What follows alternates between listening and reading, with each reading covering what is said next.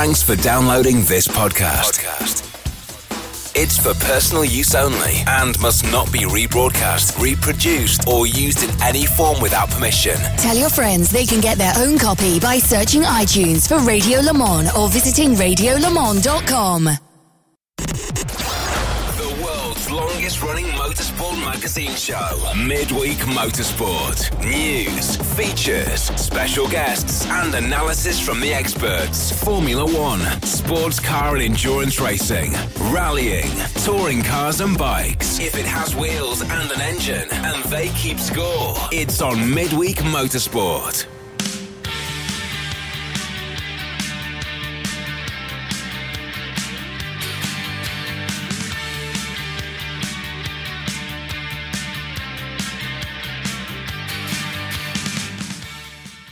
Good evening and welcome along to Midweek Motorsport. It is the eleventh day of the eleventh month, Armistice Day, and whilst here in the U K, of course, we cele- celebrated, or at least, that's possibly the wrong word, isn't it, commemorated uh, Remembrance Sunday uh, on the weekend, over the weekend. Uh, it is a very solemn day today uh, around the world. Um, for those of you who have any family members or friends in the military, we thank you all for your service, and particularly for those who made the ultimate sacrifice down through the years. Up in London on a packed programme tonight, we have Tim Gray. Good evening, Tim. Good evening, John. And uh, what does this packed programme entail, Cessoir? Uh, we have all the usual features, uh, right. including uh, a double bill of uh, a feature we haven't had for a while, but I'll bring back very much uh, this week. We also have another returning feature, which we haven't had for a while, um, and we can blame Shay Adam for that. Um, uh, we'll have Shay, we'll have Nick, we'll have Declan Brennan, I believe. Yeah, second hour. Um, and uh, lots, lots more. We'll be looking ahead to this weekend's uh, season finale in Bahrain. We'll be looking ahead to this weekend's season finale at Sebring. Season finale is, in fact, at Sebring, yeah. Because there's a few championship that's up there. Shall I do a bit of parish notices? Cool. Uh, and it's at Specutainment if you'd like to get in touch with us. A right turn lover likely to be spending evening with his mum, which is absolutely the right thing to do. Good for you, R T L. So listening uh, on the podcast. Uh, hello to Stephen Gardner, who's listening live as much as he can. The plumber is coming to fix a lavatory. Uh, first person uh, here who hasn't lived in the house since March. Oh, yes, I see. Uh, Dave Olcombe, sorry, I was being dim there. Sorry, Stephen. Uh, welcome to the show. Uh, hello to Dave Olcombe. He says he's looking forward to the finale of the IMSA season. SpaceX launch as well uh, at the weekend. Uh, well, it's traditional now at Sebring that we have a full course yellow for the SpaceX launch, or whatever launch is going on at the time. Have NASA seen so the weather sev- forecast? I know. I think it's it, it's possibly that rocket's going unlikely. Nowhere. Yeah. Uh, well, we'll check in with Shay, who is at Sebring. We'll be speaking to her in the uh, second hour of tonight's programme. Chris Suku is has enjoyed a warm salad and a dessert. Sorry, I thought that said a warm salad of homemade Alfonso mango ice cream, and I was thinking, well, interesting, but I'm not sure that I would have combined that. A warm salad and a dessert of homemade Alfonso mango ice cream. I'll be faffing around for a couple of hours happily in the study. Hello to Sarah Rigby, to Kevin Payne, who's listening live again tonight, preparing for what will be a jam-packed weekend of motorsport. Not sure I'm going to cram it all in while still getting some sleep. You can sleep for the most part on Sunday, because everything else is Friday and Saturday this weekend. Uh, hello to Emma Crawley, who's tuned in uh, this evening, uh, and to Alexander Orkin, a tasty supper of home-cooked salmon and chips with a watercress sauce. Looking forward to two hours uh, of washing up. I don't know how you're still getting away with that, Alex. I, I really don't. Uh, Rob Jane is listening live for the first time in far too long. Looking forward to tonight. Well, whereas Oliver Giles is listening in, uh, enjoying a home exercise workout with new equipment whilst listening to Midweek Motorsport. A perfect combination. Right, okay. Uh, you know Carol Brink is save tu- money on buying new exercise equipment. How? Don't. Carol Brink, very good. Carol Brink is tuning in, overlooking Monterey Bay, whereas Kevin Brink is somewhere on the road from Yuma after a thwarted secret mission. You daren't ask about anything that, that's secret in Yuma or anywhere else uh, at the moment. Tell you me. Uh, hello to Dan Fly, a few miles out of Florida on the I ninety-five South. Uh, great to listen uh, in live today, and I will be at Sebring, he says, in the morning. Uh, busy, very busy weekend, of course. Jules Outybridge, no A F As this this evening. First weekday off since February. Sitting back with an average adult, an adult beverage rather, not an average beverage. Tea with, with milk and no sugar. No finer way to spend a Wednesday evening. Thank you, Jules. That's very kind of you. Uh, this is what reminds me that it's Wednesday, not some other random day during the pandemic. Thanks for keeping me grounded, all at Specutainment. I, I know what you mean, Alan, because it's like being a, in a perpetual state of between Christmas and New Year, where all the days run into each other, and a Saturday is very much like a Thursday, or a Tuesday is very much like a Sunday. Uh, Blue Fiend is listening live for a change from the house in Orlando, trackside at Sebring tomorrow after Eta passes by. That's the hurricane, not the uh, Spanish terrorist organisation, presumably. Um, Basque. They'd be very angry if you called them Spanish. Yeah, Basque. True. Very good point. Uh, hello to Ian McCarthy and to Serafina, not working for once, relaxing on the couch with plum wine. Looking forward to the weekend. Ian McCarthy at his A F A, by the way, tonight. A porridge appointment for me. Thursday porridge appointment. Very much present for Sebring. Warm greetings to the collective. Patrick Dron listening. Uh, Jack Martin, Thursday mornings done right. Listening from the future. Hello. As is Ted the Toyman. No A F As. Uh, and Sarah Rigby looking forward to a jam-packed show tonight. Uh, I will be glued to the W E C and IMSA finales. David Tubrew's in. Doug Amner's in. Uh, on a sofa as well. Waiting for the usual R C racing and Hindy disagreement. Ah, not going to happen tonight. Well, it, it might.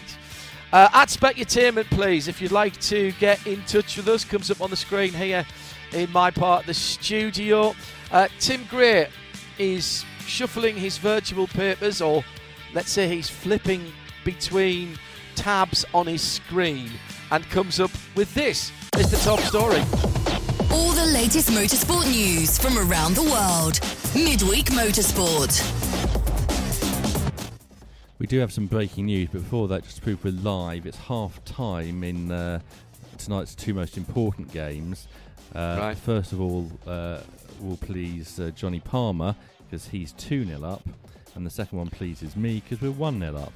Ah, excellent. In the uh, I get to say that we're concentrating on in the, the league. Pizza Cup. Much uh, much earlier than normal. Oh, we're still in the Pizza Cup. But, you know, that, surely that should be the ple- pizza plate, shouldn't it? Possibly. Anyway, um, breaking news? Breaking news uh, within the last ninety minutes, so it's less breaking than it was when it actually landed. Uh, Simon Roberts has tested positive for covid nineteen prior to travelling to Istanbul. Uh, that means that Dave Redding and Adam Carter will assume his responsibilities in Turkey.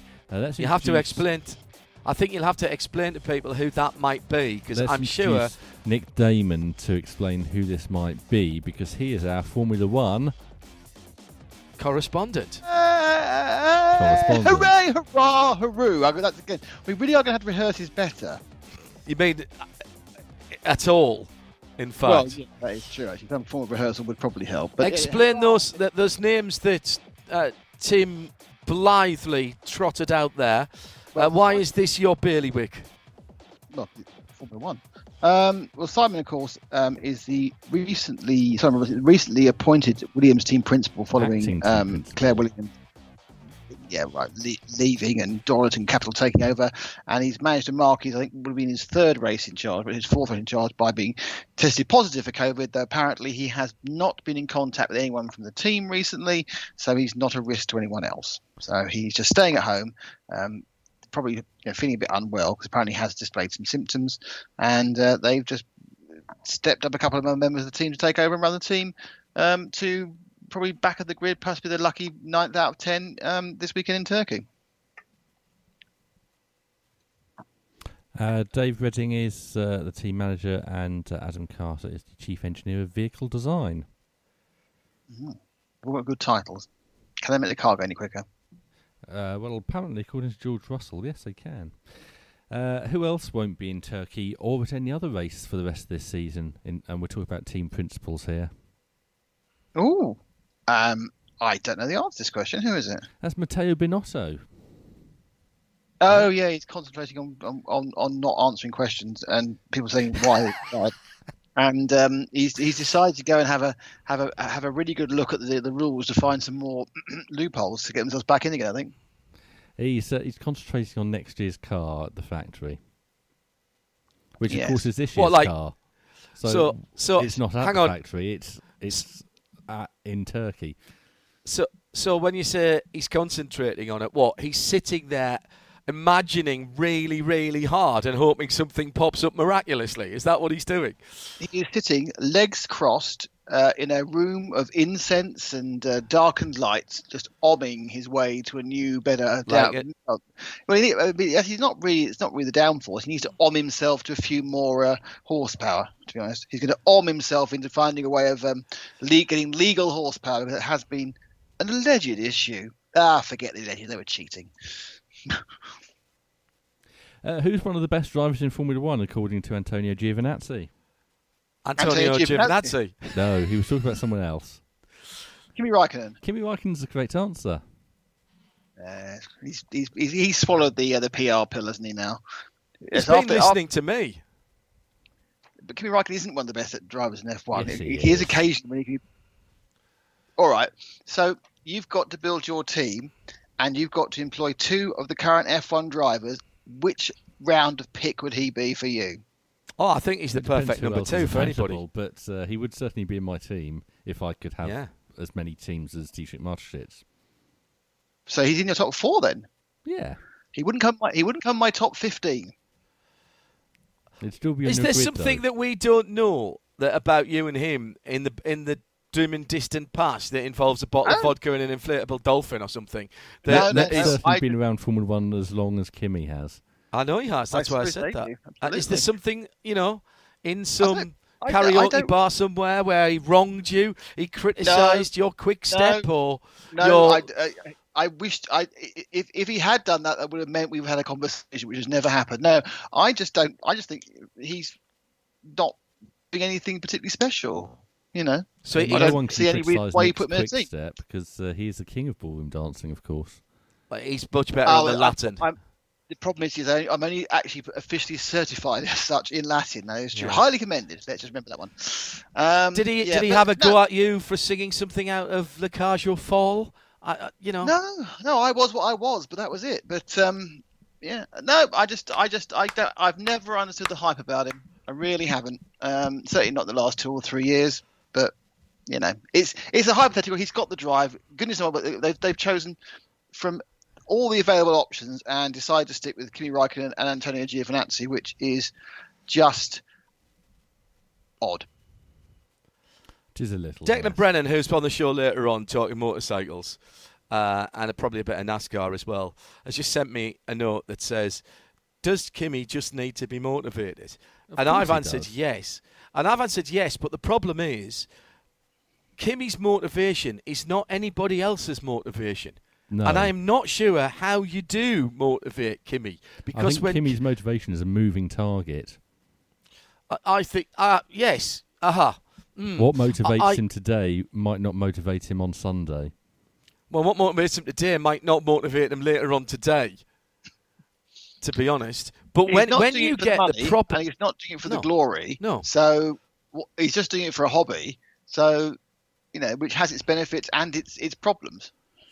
I, I just I still think, regardless of his age, uh, regardless of uh, the problems that some people have when they speak to him, I just think when he's on form and when he can be bothered, he is absolutely one of the best drivers on the grid. Big anniversary for Alfa Romeo this weekend, Nick. Is it? Apparently. I, is it, is it, is it, is it an F one like there's seventy years in F one or ninety years in racing or something? It's their five hundredth Grand Prix. Oh. They're five hundred. Oh, of course, yes, they had all those ones in the eighties, didn't they, with Bruno Giacomelli and the uh, other red and white cars. I always forget about that. I think well, they, they were there in the nineteen fifties and recently, but of course they, they did do a lot of lot of events for in uh, in the what was it late seventies, early to mid eighties, wasn't they, Ran? Still not sure how they get into five hundred, to be honest. I suspect they're including Sauber. Ah, right. I see. That's how they're getting to it. Fine. Yeah, because otherwise there's no way they do it. Get to five hundred now. Who, who reminds Jenson Button of himself? Who reminds... well, uh, I'll go for Lando Norris, just as a, a guess, because he was young when he started. George He's Russell. British. No, it's not a British driver. It's not a British uh, driver. Uh, Ricciardo. Uh, no. Mm. Lewis Hamilton. No. No, he's British. Fernando Alonso. That's one thing I did. No. Ross Brawn. Uh, Leclerc. It is not I, Leclerc. It is I, Leclerc. You're not going to get it, obviously. It's Alex Albon. What? What? What? What? what I don't. I don't. What? Massively underperforming all the time, and mm. basically keeping somebody decent out of a seat. Sorry, but I mean, argue with that, Nick. No. Okay. Uh, Roman Grosjean has revealed that only one other driver messaged him when news of his sacking was announced. Mm. Was it... Was it Alex Albon again? It wasn't. It was George Russell. Oh, that's nice. Can, can I can I just say something? Because I, I, I, I think this is important, because mm-hmm. um, there, there's a massive advantage to actually being on the air when people say things rather than, um, you know, shouting at the radio. As um, I know Declan has shouted at the radio uh, several times recently, hasn't he, John? He even, but Declan's just written down that the reason that Alfa Romeo is celebrating is because it's been a year since their last car stopped rusting. Then put down, it was a nineteen seventy-four Fulvia. Declan. The reason the nineteen seventy-four Fulvia Fulvias were a Lancia. Mm. Rusting is because it oh. was not an Alfa Romeo. Exactly. Just want to say... And just to, just just for absolute clarity, uh, Frankie Morbidelli's on a two thousand nineteen bike. Yeah, that'll come up later, I'm sure.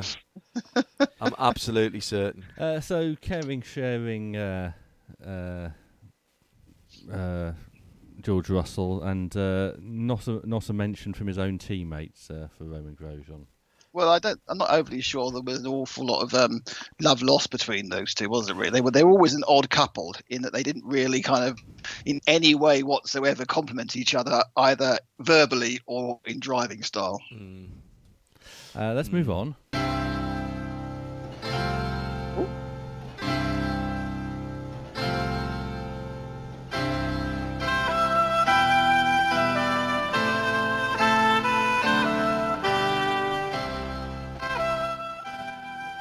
That's this the Crown is, Court music, is isn't it? Crown Court music, yes. It is Crown. I love the Crown Court music. We're going to be hearing it is one a lot of those. Tonight. There's a lot of Crown Court oh, going really, on. Oh, suddenly everyone's got a little bit litigious. Yeah. Uh, what do you think of the need for from that? So I'm not going even going to ask you to guess which story this is because there were so many it could be. Uh, this is Hanoi People's Committee Chairman Win Yuk Chung, who was arrested uh, yeah. in August for alleged appropriation of documents containing state secrets. Mm. Whether the state secret's a large check. Uh, now, that's what, you know, when you get a, a country that's running a race, that's what tends to be appropriated by the organisers is large amounts of money. Yes. Win was the man who convinced the Vietnamese government to hold a Grand Prix, and his absence, because uh, he's arrested, has led to indifference about holding the race, which is scheduled for April the twenty-fifth. Has it not already? No, be, has it? Has it been? Uh, it's dropped off the calendar, hasn't it? Uh, what's, it say, August, what's it say for April the twenty-fifth on the calendar? T B S. T B C. T B C. Oh, I, B B C, so, yeah. Yes. Confirmed, not announced. So uh, so what's happened now? I'll do right now. Do you know what's happened right now?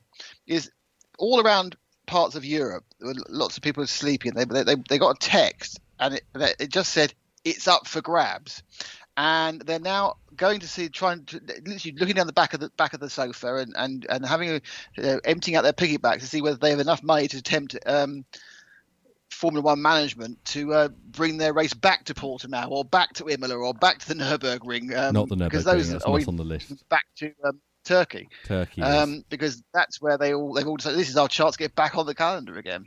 Even though what they should do is move a, the race that's already in the calendar to that date and give people a, a few more weeks off in the middle, because it's a ridiculous calendar. Yes, uh, the date is definitely not going to go to this though.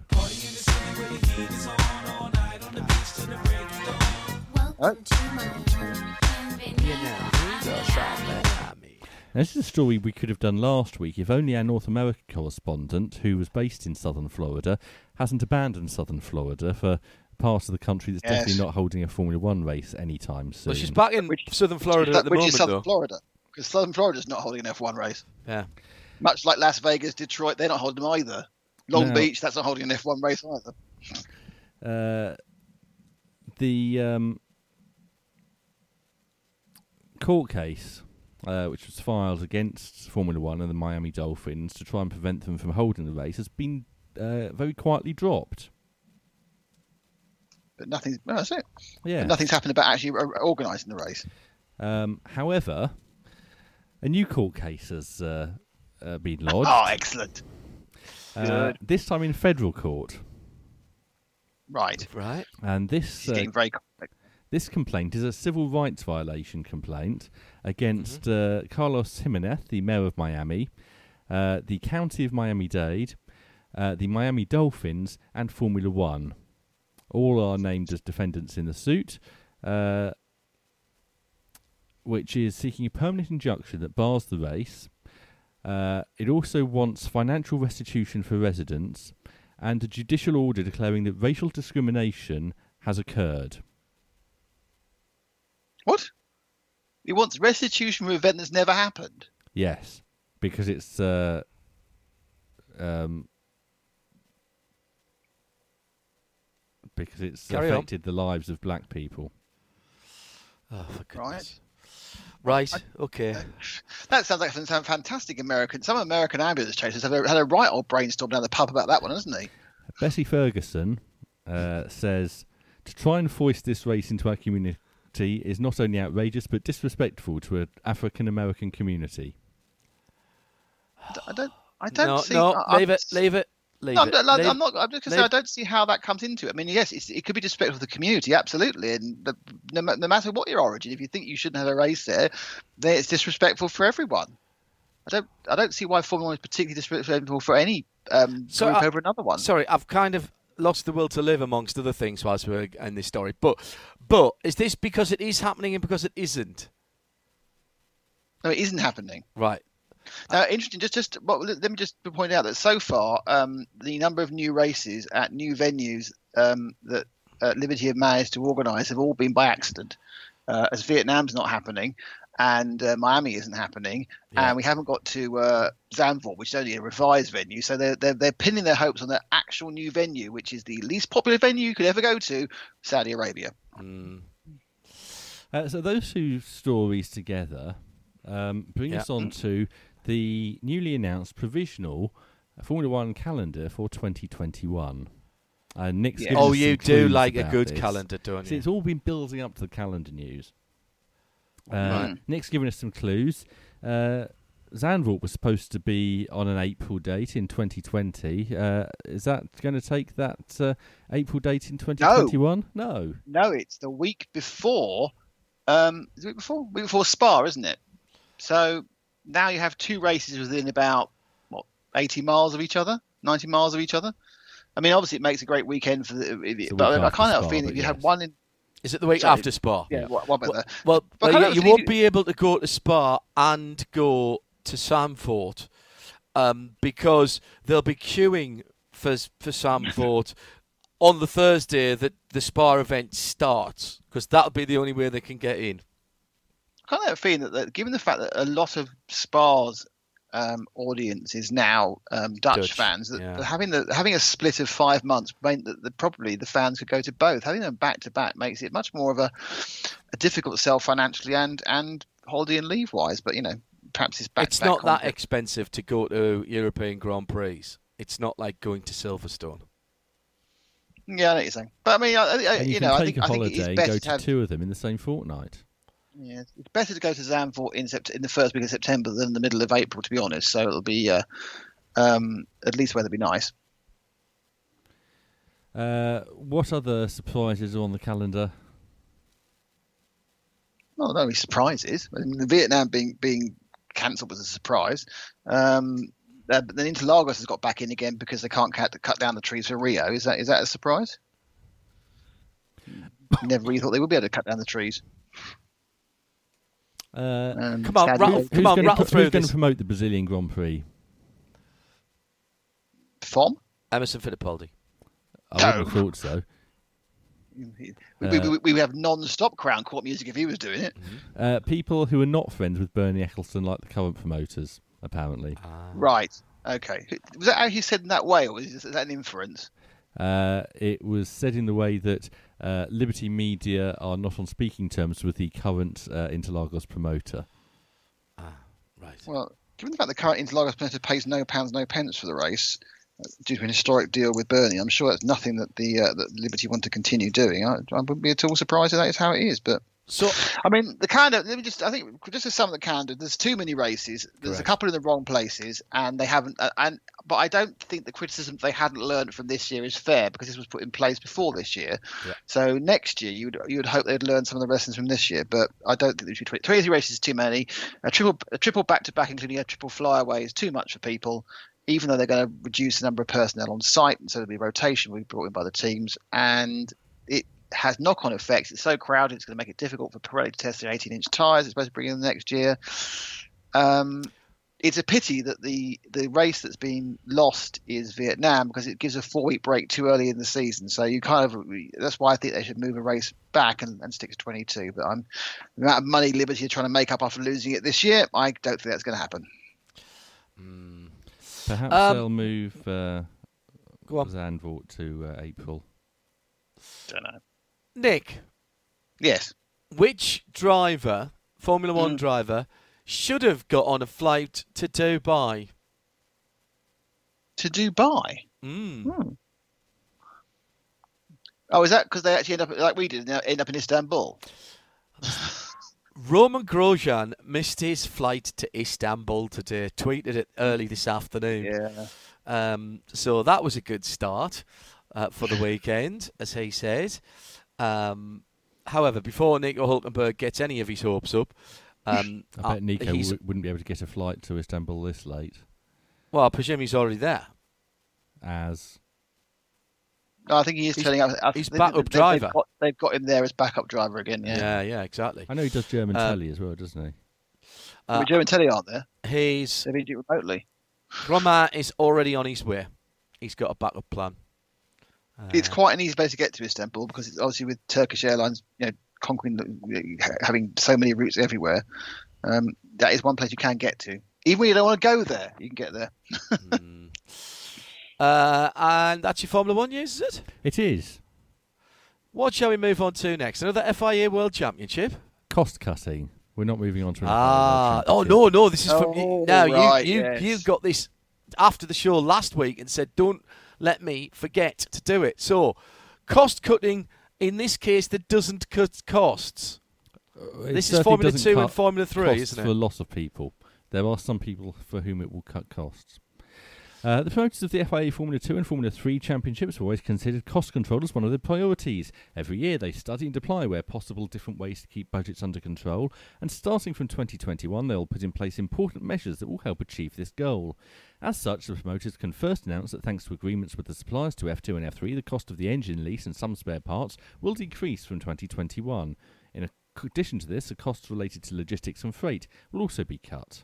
So... They will that that will cut costs, right? For the Go teams. Uh, yeah. Moreover, the promoters have decided the same car will be used for the next three-year cycle of F two, which will start in twenty twenty-one, and the twenty nineteen Formula three car will be unchanged for twenty twenty-one and is likely to remain the same for twenty twenty-two, twenty twenty-three and twenty twenty-four. Again, that fine, that's all fine. Well, finally, possibly the chassis wear out. One of the team's variable costs is the number of events per season, which directly impacts their budget. There should be a comma Correct. there, shouldn't there? Which directly impacts their budget. Therefore, yeah. it's been decided that an efficient way to reduce their expenses is to go to fewer venues, but without decreasing the number of races. Currently, each Formula two and Formula three event comprises two races. From twenty twenty-one, they'll be made of three races instead. Formula two's calendar will consist of eight events, but will keep a total of twenty-four races. This means the F two teams will save up to a third of log- logistics costs. As for Formula three's calendar, it will comprise seven events, but twenty-one races in total, thus increasing the overall number of races. In order to achieve this, Formula two and Formula three can no longer run on the same race weekend. Ah! Therefore, it's been agreed with the F I A and Formula one management to have three races of either Formula two or Formula three per Grand Prix weekend, the format of which will be announced at a later date. And yeah. uh, I can tell you that uh, the races that Formula three has managed to uh, pick up for twenty twenty-one are the ones at Barcelona, yeah. Paul Ricard, mm-hmm. the Red Bull Ring, Budapest right. at the Hungaro Ring, Spa, yeah. Zandvoort and Austin. How's Austin going to save the money? Because they normally don't go out there, do they? No, they normally stay in Europe. Yeah, okay.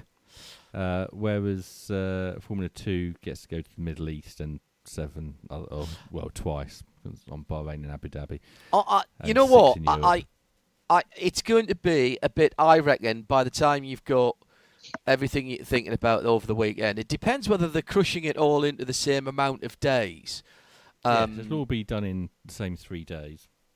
Right, so they're going to lose a practice or a qualifying session no, and have a race instead. They get the same number of... Um, practice and rate and qualifying sessions, but they have three races instead of two because they are using the time that would have been used by the other championship.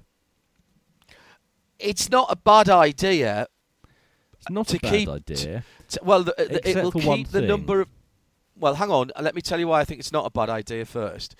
The only thing that I can see where it might help is that given the uncertainty about what's going on in the world, it will keep the number of people in a paddock down. Because we've all said this year how, you know, there's been thousands of people in a Formula One paddock by the time you've had the two support series. So having one or the other. I think there's a question mark over damage budgets if you have three races at the same weekend. There's also the question mark of the the gaps between the races. Whereas... you know, if you've got two races, you take your make, take your sensible pills for the first one and then go hell for leather in race two. Well, now you're going to have two slightly more, have to have two slightly more sensible races and go hell for leather in race three. Or only the big teams with loads of parts are going to get to the third race. It's the, yeah, go on, Tim. If you are a team that runs in both championships, then at the moment yeah. you're saving money by having yeah. certain people who work across both Formula two both and cars. Formula three. Yeah. People like yeah. press officers and physiotherapists and yeah. catering staff. Yes, now but, you but... need to have those for fifteen weekends of the year rather than just nine or eight in the case of Formula three. So that's immediately increasing that cost. And you think, well, that's only going to imply to a tiny minority because the number of teams who race in both is restricted to A R T, Hi-Tech, Prema, Trident, H W A, M P Motorsport, Cheroux, Carlin and Campos. yeah. But they're not going to be... Re- the, which which you know, all the but other series... two of the Formula two grid and all but one of the Formula three grid. The other series isn't going to be racing anywhere else. No, but, no, but these, got, these are not got... people who are full-time employees. These are people you hire for a certain number of days per year. So are you saying you? So it's more difficult to amortise them across both of the series because you've actually increased the number of events that they have to uh, go to. Yeah, that they they have to go to. Yeah. No, I I understand that. I understand that, and, the final and there's an additional thing, of course, cost. is that the cost that the teams charge to drivers is not going to go down at all. Well, no. Of course not. It's the same amount of races. It's not. In fact, it's, it's more, more in races the in Formula three. In Formula so three, yeah. The budgets that the drivers have to find, because that's where the money comes from, of course, is going to go up. And that's not cutting costs for anyone. It's just increasing profits for the teams. Well, they'll have to charge. They will want to charge more anyway. Rob Janus says, at Specutainment, this is a real issue, but possibly not as announced, but there are um, some rumours that sponsors finding the sp- are finding the sport less attractive. Uh, so because of the rich parents just basically having to fund drivers and teams at all levels, from F three through F two and even to F one. Uh, and he also said, I thought Massa was everybody's backup driver this weekend. Uh, a rotation said, I momentarily forgot the world we're living in and thought, oh good, now Zandvoort won't be so close to the Eurovision Song Contest, so hotels won't be too expensive. See what we've done to your rotation? See what we've done. Uh, let's move on. You're listening to Midweek Motorsport, uh, and this is uh, Series fifteen, Episode forty-four uh, this week. It is. Uh, Final uh, note on this, cost may decrease for teams to attend, but will they pass that on to competitors? F three have a different race format to F two with, with their sprint and fe- uh, feature race. Yes, absolutely. Well, the race format is up for discussion anyway, so I suspect we'll see ah. two short and one long race in all three championships. F- Certainly we'll have, I think we'll have two short, one long in F two. F three might have three equidistant races, which is what, of course, proper Formula three, which wasn't Formula three either, because this mm. isn't Formula three. I hope you have recognised. Yeah, of that. course, we know that. Uh, it it might go back to the Gerhard Berger era Formula three, not Formula three format.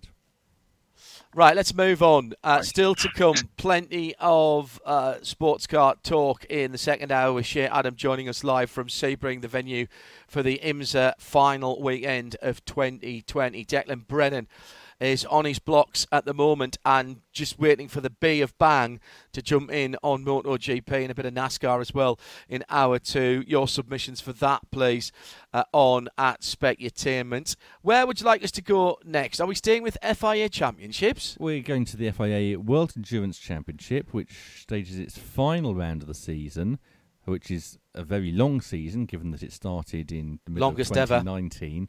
Ever. Uh, yes.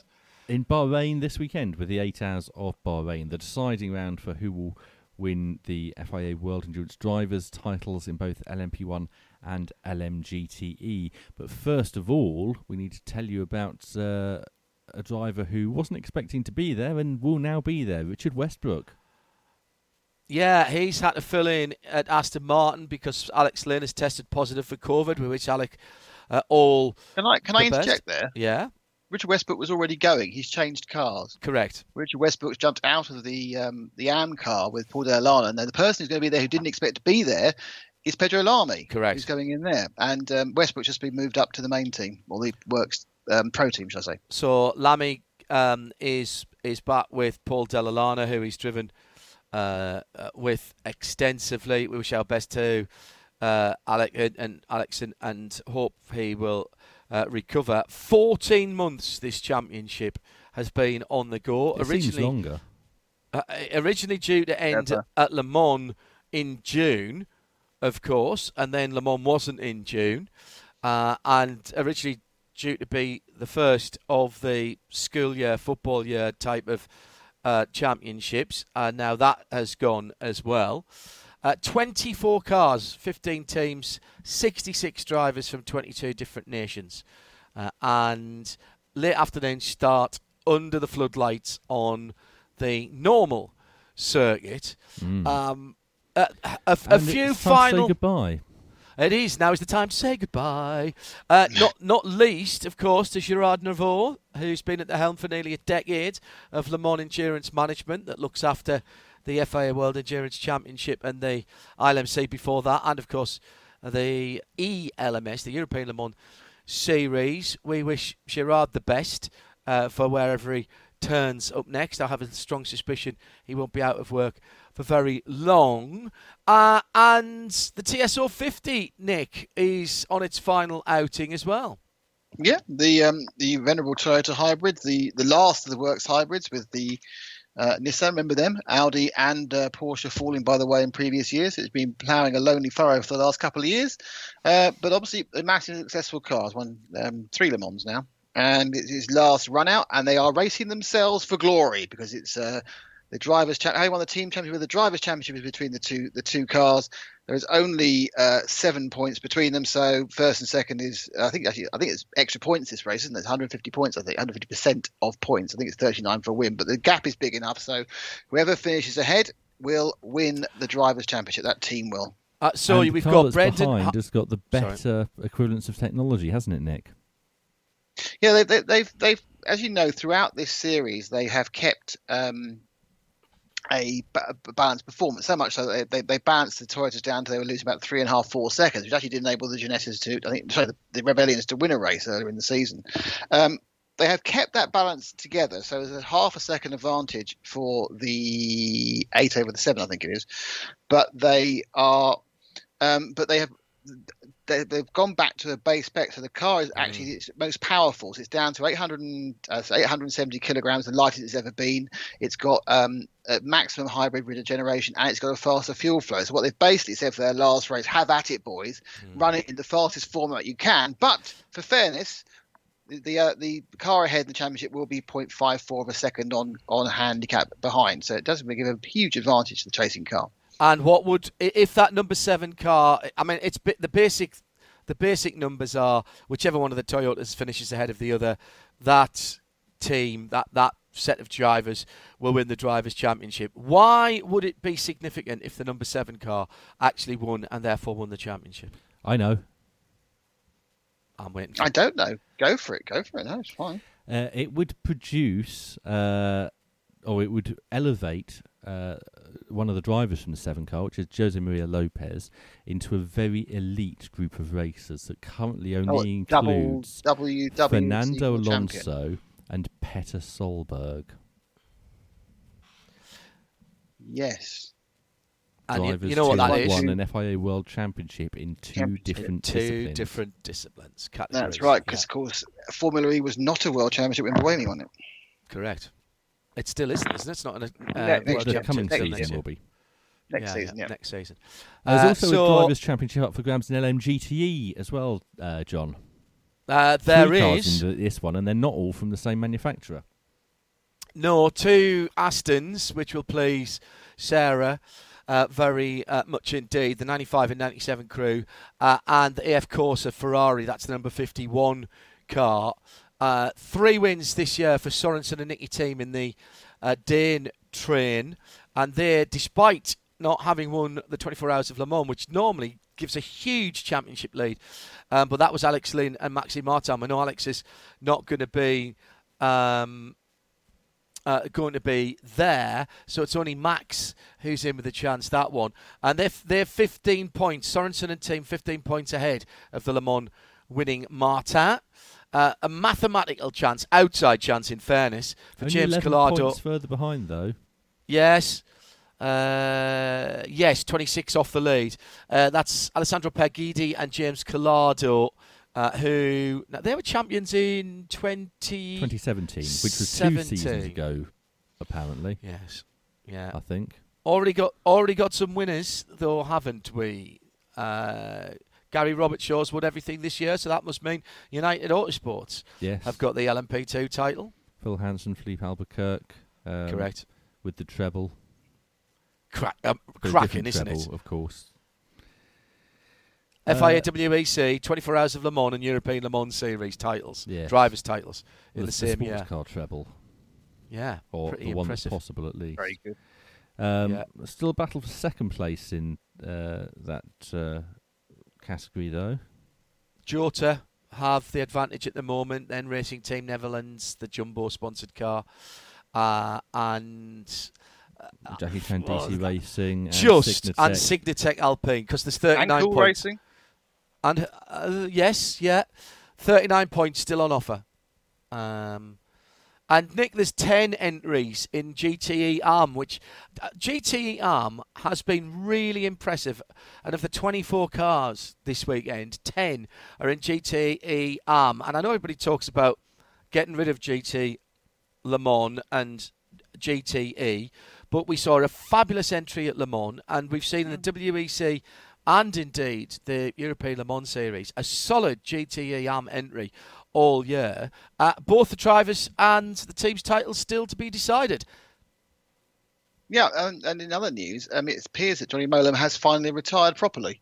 Because um, uh, he's, he's, he's walked, he's, he's backed away from the, from the Red River Sport Car, and um, he's they're basically they're trying out a couple of drivers um, for future reference, with Colin Noble and Kai Cuzzolino taking over with Johnny Bonamy Grimes. And um, Johnny said that he's generally finds it too difficult to concentrate on on driver management, team management, and driving. He will still um, be out there though.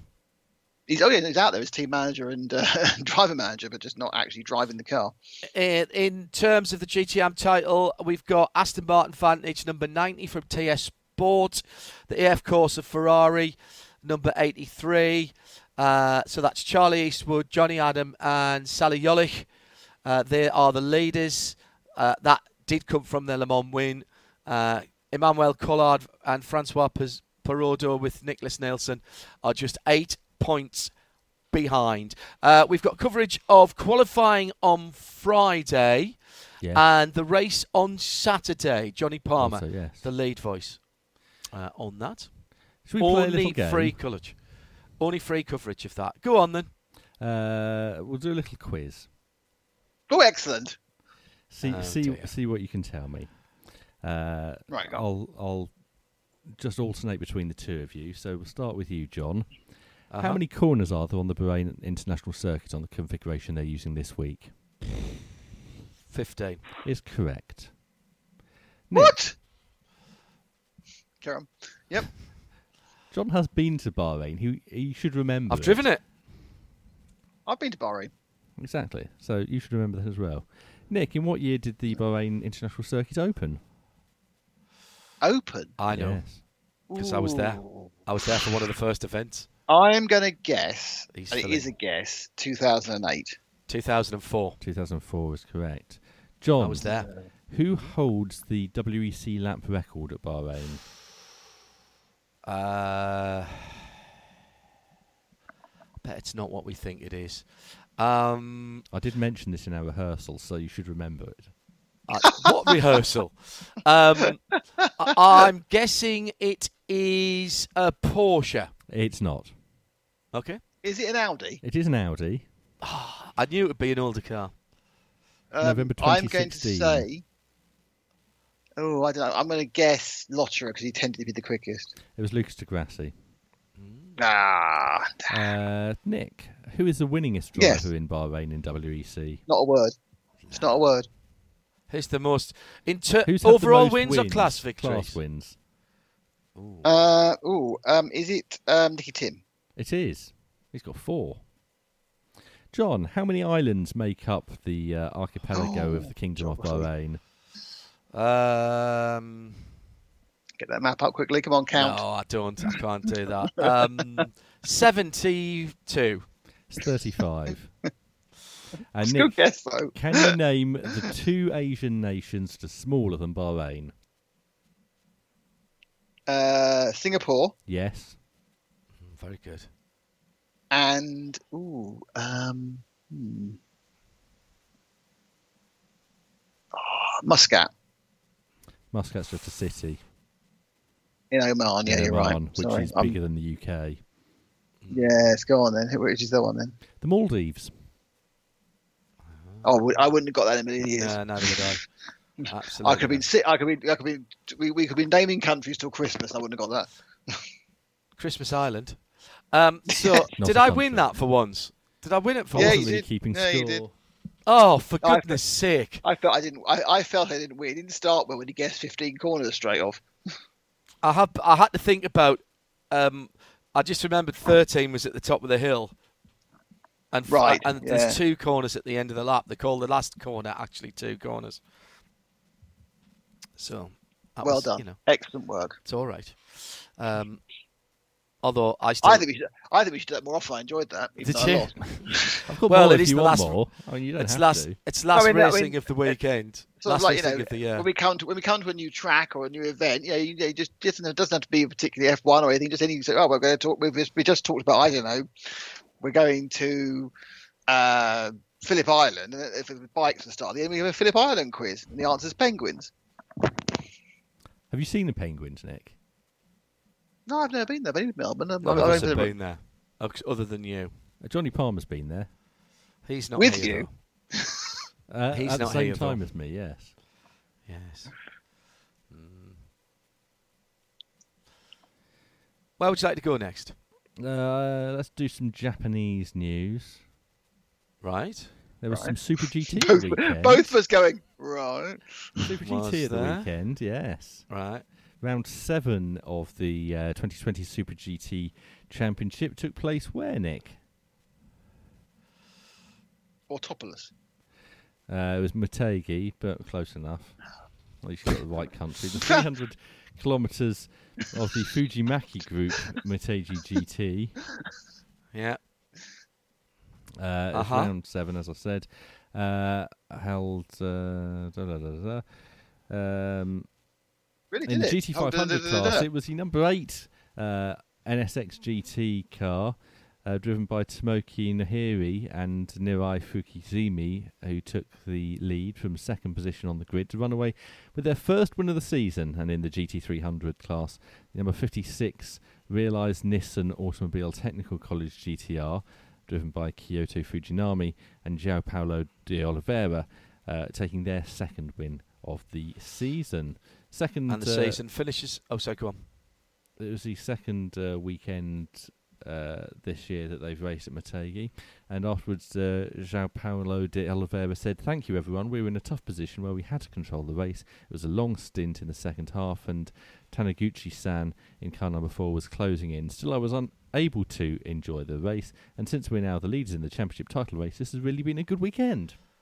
And they'll finish their season on the twenty-eighth and twenty-ninth of November for Where's their fourth Nick? round and third visit to... Is it, is it at Autopolis? No. Suzuka? No. Um, Fuji? Yes. Yes. Well done for going through all, all of the of circuits. All you. of those circuits which were in Japan. Thank you very much, Tim. Apart yes. from Sugo. I didn't say Sugo. I know. And they haven't been to Sugo this year. They haven't. I think it's uh, still got some earthquake damage. And I, I think they were uh, they changed their calendar quite significantly. Right, before we move into the second hour, final bit of sports car news. And it is sports car news, although it's under the awning, if you will, of yeah. the German Touring Car Championship. Well, you see, the German Touring Car Championship has not used touring cars for a very long time. In fact, it doesn't even call itself a Touring Car Championship. Mm. It calls itself the Deutsche Touring Car Meisters. Meisterschaft, yes. Meisterschaft. No, not Meisterschaft. That would be Championship. Meisters. Masters. Masters. Ger- Deutsche. So the German Touring Car Masters, then, is that what it's called? Deutsche Touring... Deutsche Touring Wagen. Masters. No Wagen. All right, not even Touring Wagen. Oh, okay. All right. Now, what's the significance of what's been said here? We've been we got very excited about what might happen, and I think I that a lot of people I feared are sig- that they would go horribly wrong and just adopt G T three rules when there was no need for another G T three championship in Germany, which is already flooded with G T three championships. And what have they done, Nick? Uh, they've just adopted G T three rules virtually unchanged, or in fact completely unchanged. Completely uh, even though, unchanged. Even though there are already lots of G T three championships in Germany. Extraordinary. I thought, oh, we might see a G T three plus plus, some big wings, some wheel arch extensions, uh, and no, nothing, nada, nothing at all, zip. Because. Bupkes. Well, it's because the manufacturers didn't want to make another car for D T M because they don't want to pay money. To develop cars for D T M, which is why there isn't a D T M anymore. It's well, just... I'm not sure, other than Audi, who actually wanted it. But given that Audi, I think, were, you know, there, there isn't anybody left, is there? Um, so who will it bring back is the question, and that's a question not easily answered.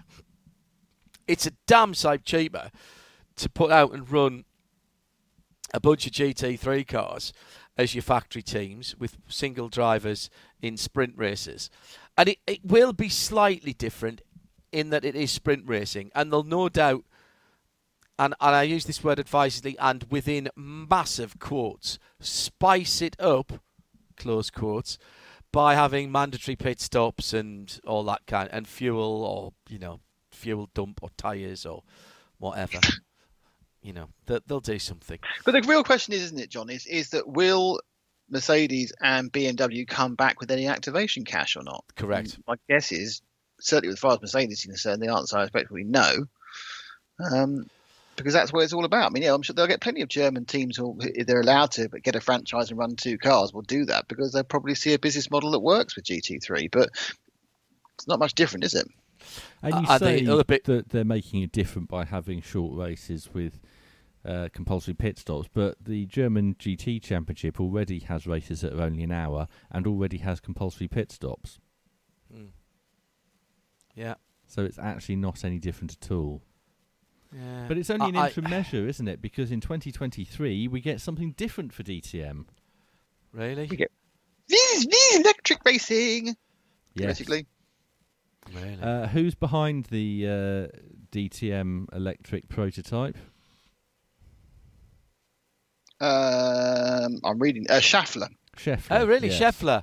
That's the uh, they're inextricably linked with Audi, aren't they? Who uh, have been the test drivers for this car? Oh, blimey! I haven't got time I'll to read down the article. Inextricably linked with Audi. Um, Ronnie Rast. Uh, no, uh, Daniel Abt, Timo Scheider, oh, right. Yes. Hans-Joachim right. Stöck, and Sophia Flörsch. Right, fair enough. So this is all Audi, isn't it? This is all being, pardon the pun, uh, that there uh, may be a bit of Audi, Audi involvement in this. Yes. Yeah. Um, so, but the D T M Electric isn't going to, to take over from D T M. D T M Electric is set, and I quote, to form one of the German organisation's, quote, five pillars of the future, uh, alongside D T M, D T M Trophy, D T M Classic, and D T M Esports. Mm. Sprint right. races of around thirty minutes with the possibility of battery changes during a mandatory pit stop. Yes, and how are these batteries going to be changed? Uh, I've no clue. Hang on. They think that they can't get a battery to last half an hour. Oh, they can, but well, then you wouldn't. The well, they were talking. They were talking about doing tyre changes by with large industrial robots. So presumably they're going to yeah. do the battery changes with robots, are they? Yes, they are. To me, that's really that's an unnecessary extra cost. An unnecessary extra cost always get dropped by the time something actually happens. Yeah. Also, the, the whole of D T M looks... is an unnecessary extra cost, Nick. Well, there is and that. Look how well it's been going. Um, in fairness, the uh, the concept looks very much like a Audi R eight and an Audi T T have had an electric love child oh, as well. well and Schaeffler are, are the... And I'm right, because I've now looked it up. But I, I knew that there was a big link with Audi. They do all the Formula E drive tra- trains for Audi, don't they? Yep, Ab Schaeffler. Audi, Schaeffler, Abt, Audi Sport, yeah. But they're a technology company as well as being, um, you know, they've sponsored them for a while. They're, a, I think they were originally a bearing company, and I'm not looking this up. I'm just remembering from when I was at uh, Hockenheimring a couple of years ago. Um, hmm. uh, Declan says the tyre changing robots will get hacked by opposing teams. I hope they all speak in Italian like uh, Luigi in Cars, um, which would be very good, uh, very good indeed. Oh, uh, what, what I was, does there was uh, one of the, Audi Motorsport boss Dieter Gass have to say about it? I really couldn't be bothered. Slash, this is the greatest thing ever. Uh, almost, yes. He said, uh, "I personally believe that this will be challenging from a safety aspect." Talking about the pit stops, obviously. Right. It's a legitimate uh, idea, so in that concern, and provided they can do it safely, changing the battery would be welcomed. Uh, no, it just adds to range anxiety. No. Uh, what does right, let's finish off. Have to say. Um, not we're much, because he, he's leaving. We're still not giving you any money. Ha, ha, ha, ha, ha. He said... He's from B M W, this, outgoing yes. B M W M This concept's a big director. Challenge and not one that will be resolved in a handful of months. No. So or it doesn't concern do it. me. Uh, this is from Tom Firth. Scheffler owned contact, owns Compact Dynamics uh, and also providing the hybrid system for W R C when it goes electric. Fernando de Silva, a very unpopular opinion, but D T M could at least try a super T C R, sort of European version of T C two thousand before going to that electric R S three that sounded glorious. Dave Alcock, given the trouble D T M find themselves in, it's a bold... Uh, concept uh, of them to propose a brand new series. The specs sound stunning, uh, which is good. Uh, and Tom Firth says there's no technical changes from D T M from standard G T three, but uh, with the electric D T M, isn't that the real end goal, to just draw the manufacturers back, and therefore it's just a means to an end. And one for perhaps the second half, when we're speaking to Shea Adam.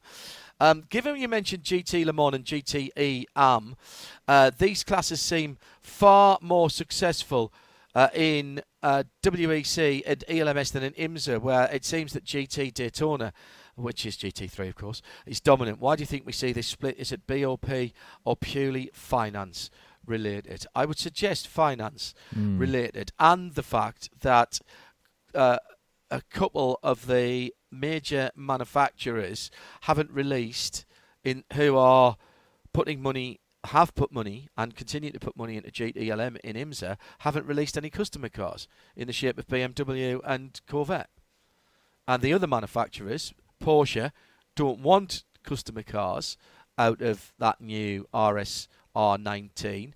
Um, Aston Martin would love to, but don't want to have to pay the um, fee for being involved. Uh, and I think there's probably a couple of other um, manufacturers along the same lines. Although, and we'll talk about this with Shea uh, in a minute, because I do hear there are options for uh, next year so that Corvette aren't racing against themselves. I do have it's one more D T M uh, point quickly. Very quick. Because uh, earlier today in an interview, Mike Rockenfeller said uh, um, that... Uh, Just said that in ten years' time, who will be seen as a legend of D T M? René Rast. René Rast is correct. Midweek Motorsport. Half time. And while we swap ends, here's what's coming up. Uh, in the second hour tonight, Declan Brennan will join Nick Damon as we look ahead to the final two events of what has been a simply astonishing MotoGP season, which is still not quite over, bar the shouting uh, at least. Uh, we'll also be talking a bit of NASCAR. We'll have more of your tweets. It's been suggested that the D T M G T three plan is to ensure that Gerhard Berger continues to draw his one point two million euro salary. Could possibly comment uh, on that. Coming up next, we're going live to Sebring, where Shea Adam will talk us through the weekend. The final weekend for the IMSA Championships of twenty twenty.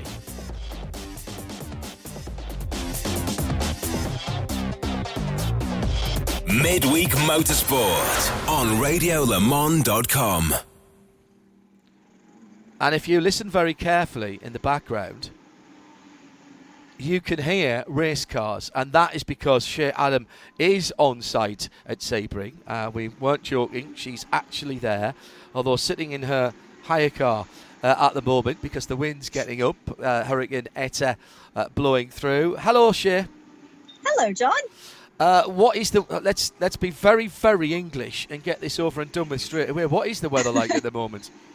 Well, that's appropriate because actually Nick Tandy, the Englishman, just walked behind my rental car. Um, it is very blustery at the moment, but not raining. The rain is actually going every which way around the circuit, which is the good news.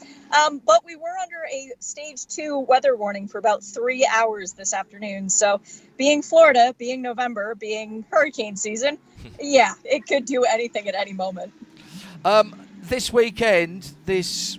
elongated season. I mean, I mean, we would have been probably down at Sebring this weekend for the Michelin Encore. That's not happening this year, and effectively this event has taken its date. The Sebring, twelve hours uh, uh, for uh, the finale of the IMSA Championships. Um, it's it's going to have a little bit of a it's going to have a bit of a different atmosphere. Are there are there fans allowed or not? Yes, um, there are, but they are only allowed in effectively the infield of the track. So the normal places where you would see them, uh, the scaffolding being built earlier when I went on a track walk.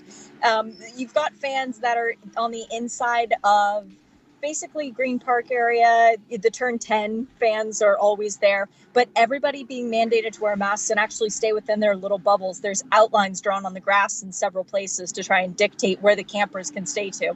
There was a track walk earlier for fans only, which was subsequently followed by a track walk for competitors only. So they are still keeping the two areas very separate. And if you're in the paddock, you cannot go into the fan zone and vice versa.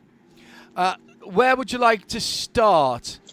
Um, how about how about if Tim guesses what's out on track first and right now in the background, and then we can start with those cars. Uh, they're quite quiet because presumably you're parked with your uh, okay, window shut. But I think let me open the door. I heard the bigger the bigger going there. I think that's a Lamborghini. That's that would be a Lamborghini. That just sounds like a V ten to me. Absolutely. Yes. So they're the first cars out on track for the action of the weekend. And this is an official practice session. Yes, that was the, the Ford making its presence known. Um, and we have sixteen cars this weekend. We've already gone through the entry list. We did that last weekend, so I won't do that again. But I will let you know there have been a couple big changes. Eric Curran is somebody who I was not expecting to see this weekend. I did see him walking around in the paddock wearing a fire suit. He said he's going to need to figure out how to drive again because he's sharing a car with William Hubble this weekend. Very last minute deal coming together. And Eric, who's a Sebring twelve-hour winner, remember, hasn't driven a race car in a very long time. So for him, this is a bit of a, a learning experience. The other change is the car coming in chasing the championship in the pro category, the six U S Racetronics Lamborghini for Stephen Agakani and for Jacob Edson. That is wearing a totally new livery this weekend because it is a brand new car. So uh-huh. They still have the old car this weekend if they should need it. But of course, now that practice is going on, you can't change chassis. So that's effectively parked up for the weekend. But they are running a white Lamborghini with green and red accents. So that's going to catch Jeremy and Brian out at some point. Uh, who's still in? Uh, obviously, there's, there's several different championships there. And uh, eleven, I've just seen the stats, eleven of the sixteen cars have at least a class win this season. That'll tell you just how tight it's been. But we've still got two of the four class championships to be decided. You mentioned the Pro-Am class, but the Pro class is still up for grabs, isn't it?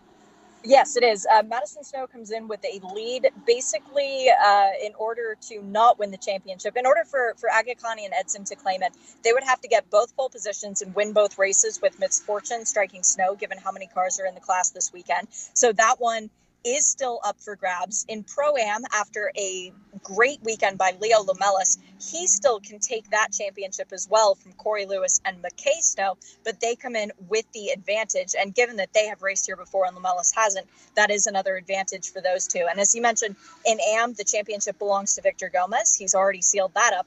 And in Pro, uh, in L B Cup, which is the last category, I actually was talking to him a bit this morning, Randy Solari. What a nice guy. Yeah. He can win the championship by winning the race, by starting the race, but he doesn't want to just start. He wants to come out and win. And he was actually saying that when John Hennessy won the first race at Road Atlanta, Michelin Raceway Road Atlanta a couple weeks ago, he was told, you don't spray the champagne. We're not doing that with COVID. Well, he started talking to Hennessy and found out that it was Hennessy's first ever win in anything. And he said to him, hey, John, brace yourself. I'm spraying champagne. I don't care if I get in trouble. You deserve this. Uh, hey, let's go to Porsche. Last race of the current championship because we go uh, to a brand new championship next year. It's a full house. Uh, Carrera Cup. It is Porsche Carrera Cup North America. Eight uh, events, sixteen races, East Coast based to keep the travelling down, including the new nine ninety-two G T three Cup car, although grandfathered in the nine ninety-seven Gen two car. Four different classes next year to look forward to, uh, with uh, the effectively the Pro class, the Pro-Am class, Uh, and then we've got a rookie championship as well uh, as uh, the uh, young drivers category. Um, but let's talk about this year's first six, uh, eighteen cars this weekend. And have we, we've still got titles up for grabs, haven't we? Uh, well, yes. Um, th- there's an asterisk next to uh, one of those, and, and I'll get to that in a minute. Jeff Kingsley basically needs to start the race, and he's got uh, the championship won after sweeping the weekend at Saint Petersburg. That's he's the Platinum himself- Cup. Correct, the overall championship. He's brought himself in with a very good positioning. In the gold category, Kurt Swearingen has staked a claim for the championship, and he does have a sizable advantage. There's only three cars in that category this weekend because Bart Collins has moved to the platinum class, and more on that in a minute. Um, but it means that Kurt Swearingen, basically, I don't think there's a way he can lose the championship. I don't think Efren Castro can do enough to try and gain back as many points because there's only the three cars. I think he's but just got to he... start both the races. Exactly. Yeah. As long as he starts both the races. As far as my um, hesitation and squeakiness comes along, it's because in the Platinum Masters class, which has belonged to Alan Metney all year, all last year, pretty much all the year before that too, he's got a pure white Porsche. It looks like a new car to me. As I was walking by the uh, Kelly Moss Road and Race tent, it was disturbingly new. Um, that comes as a result of damage sustained at Saint Petersburg. So this is a new car for him. He has been hunted down tooth and nail by Charlie Luck. And Charlie, if he does do well enough, can win that championship because there's an extra car in the category for Platinum Masters this weekend. So it does add an added level of intrigue to that battle, but it will be pretty much an impossible fight because it would need the worst kind of luck from Metney too.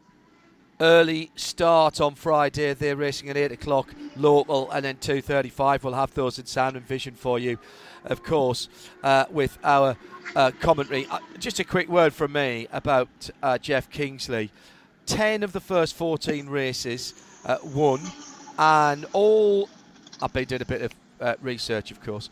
Yeah. Um, uh, and I, I can't see him finishing worse than second all season, Cher. Is that right? That is correct. Mm. That is correct. The races that he hasn't won, he's finished second, which has been a remarkable points gathering opportunity. Now, you come into a racetrack like Sebring, which everybody knows that Porsches go well at Sebring, but unfortunately you're racing in a series full of Porsches, so they're all going to go well around here. He does have that little bit of pride to try and maintain and to try and go for the win record, but in his mind, he just needs to make it through to claim the championship and then get a free Porsche for a year. That's pretty nice. Uh, what else have we got uh, this weekend? Uh, we've got the Prototype Challenge, haven't we? We do. And it's actually funny. I was talking earlier. Oh, there's uh, Piers Phillips, our friend, walking past the car, too. See, all the Brits are coming out when Midweek Motorsport is on. Um, we've got a situation where Core Motorsports leads the championship in their Aston Martin. They have a sizable advantage, fifteen points over Carbon in their Audi. But when I talked to Dean Martin earlier, he said that for the first time ever coming to Sebring, he's very nervous, not because of the track, but because of the situation. He said they're not quite sure what they have on their hands, whereas you're going up against the guys in the Audi who have won the race the last two times that they've run it at Sebring. So it is a difficult situation for the Core team. They will keep calm. They will do their normal thing. And all they need to do is basically tenth place or better, even if the other car wins, even if the thirty-ninth Audi wins. I'm, I'm going to go through and finalize all the points and all that, all the different scenarios. But the advantage is in their court. Unfortunately, the Audi team is very strong here. So if anyone can pull out a win and a miracle, it just might be Steve Dinan. Right. Uh, sorry, how did we jump to um, Michelin Cup when we were talking about I P C? We were talking about Pilot Challenge. I P C's been done for a month. Ah, yes. Okay. I said, sorry, Mich- M P C is what I should M P C. Have said. Yes, yeah. Michelin Pilot Challenge. Um, and that is when... Uh, we've got that the race Friday. for that. Yes, we've got the race um, for that, yeah. But in terms of T C R, we do have a couple extra cars running in T C R as well. So that championship battle could swing. That race is far from done. And the championship leaders there, Gabby Chavez and Ryan Norman, had a nightmare of a race when they came to Sebring in July. So they're looking for a little redemption on that side of things too. But they don't have that peace of mind of having gotten a win here before or done well here before going in to try and win a championship. And Gabby pulling double duty. That's another big worry for them. Mm. Uh, so, the sixty-eighth annual Mobile One twelve Hours of Sebring presented by Advance Auto Parts is the main event. It is Saturday, So the bulk of our coverage, although we start with a couple of free practice sessions on Thursday, uh, live, exclusive and free. Thursday and Friday, the bulk of our coverage of what's going on at Sebring. Uh, sorry, Friday and Saturday, the bulk of our uh, coverage of what's going on at Sebring, including the big race on Saturday. Please remember. Um, well, uh, Petit Le Mans threw a bit of a spanner in the works for uh, the thirty-one Wheel and Engineering Cadillac, and to keep their title hopes alive, they've got to win on Saturday. Yes, that is the bad news for them, is knowing that they come in here and they have to win when they're in a very competitive eight-car field. The good news is they're very good at winning at Sebring. They yeah. did it in July. They did it last year, the Mobile One twelve Hours of Sebring. They are very accomplished at winning. The guys chasing them, and in terms of points, second in points, Ryan Briscoe and Ranga Van de Zanda, as far as we know, they're driving for their careers because there has been zero announcement as to what they are doing for twenty twenty-one. We know that they're not back with Wayne Taylor Racing, so they're auditioning. They're going to go all out. Briscoe has won Sebring before. Renger has not. And Renger has said to me multiple times that the one race that he wants to win is the twelve Hours of Sebring. But both of them, and by the way, sitting in my rental car, there are now spots of rain on the windshield as the Lamborghinis are still out on track. And actually, one of them decides to come back behind the wall, the number thirteen, because it's a little bit um, too much rain. So going back to my non-distracted by race car sentiment, Penske at the Sebring twelve Hours have never done well. Their best finish is fourth in four attempts. They average a finish of nine point two. They're trying to win the championship over Cadillac, who have a very good track record running at the Sebring twelve-hour. That would make me a little nervous if I'm Elio Castroneves and Ricky Taylor, because the car not only hasn't done well, it hasn't been necessarily reliable. That's a worry. Uh, uh, that's the top three then. Third, Whelan. Uh, second, uh, the Cadillac of Wayne Taylor Racing. The, the Connington Minolta car, the glossy black car, as we always call it, and then the Acura uh, leading. Um, I said it was different in atmosphere. It's a different time of the year. The clocks have fallen back in the States as well. We often say about Sebring, when it's in its normal date in March, Shay, that you've got to have a car that's good in the dark. Now, we actually don't mean good in the dark, because the dark is only a part of the story. It's actually getting cooler at that time of the day in March. We're going to have two hours extra darkness running here, but the temperature is going to be a lot cooler anyway. So who, if anybody, does that benefit? Well, in theory, that should be the situation. Unfortunately, this is Florida, and we are having one of those years where the temperature just hasn't changed. It's eighty-one degrees right now in the paddock. That's the ambient. Um, we're looking at, what, four fifteen in the afternoon. In a normal situation, this would be pretty close to peak heat, and it is. Unfortunately, the temperature tonight is only going down by seven degrees Celsius. Mm. So the temperature swings for November are nowhere near what we are accustomed to seeing. Yeah. Part of this is because of this weird weather pattern that we've still been having this year, that is see hurricane out in the Gulf in the middle to end of November. Um, but it means that the biggest thing people are having to contend with is this four hours of darkness run to the checkered flag. Last night, it was pitch black by six p.m. Wow. So we're going to have a lot of racing in the dark, and I'm really excited about that. Uh, we've talked then about the T P I in uh, G T Le Mans. Uh, it's a maiden yes. victory uh, for Corvette, uh, and they'll take the teams and the Drivers' Championship with the new maiden victory for the new C eight R. Um, still a battle for pride, and Porsche and B M W battling for the minor positions, but Porsche wanting to go out in style, Shea, because this is going to be their last outing, and they've produced uh, another set of stunning special liveries. I have seen them. They are even more stunning in person than they are in the pictures that Porsche released the other day. They really are a touching tribute. seventy-five races started by the Porsche G T team in North America between the twenty-four Hours of Daytona back in two thousand fourteen, the first race that they ran, they won. They're looking to try and do so with the last. And I do have, and by the way, thanks to Tom Moore for that statistic. He did send that along. Mm. Um, in terms of some fun when Porsche run the liveries. They've done it six times in special liveries between Brumos, the Mobil one at Petit Le Mans in two thousand eighteen, and then, of course, the Coca-Cola livery from last year. Of those six races, they've won four of them. They've been on the podium almost every time, the exception being Petit Le Mans and Daytona two thousand nineteen. They've got a very good record running the special liveries. So well, and, and you can count in Le Mans as well, where the Pig Pig won. Correct. I wasn't doing that because it was a different team, yeah, yeah, but yeah. It, it is true for, for Porsche as a whole. But the other thing that we shouldn't forget, we're not only losing Porsche, but we're losing Ollie Gavin as a full-time driver. Mm-hmm. And to come to a place like Sebring, where he has seven wins in the twelve-hour, he won the July race. This is a phenomenal opportunity for Ollie, Marcel, and Tommy to go out with a bang. They are one of two teams running this weekend where all three of the drivers have won the race previously.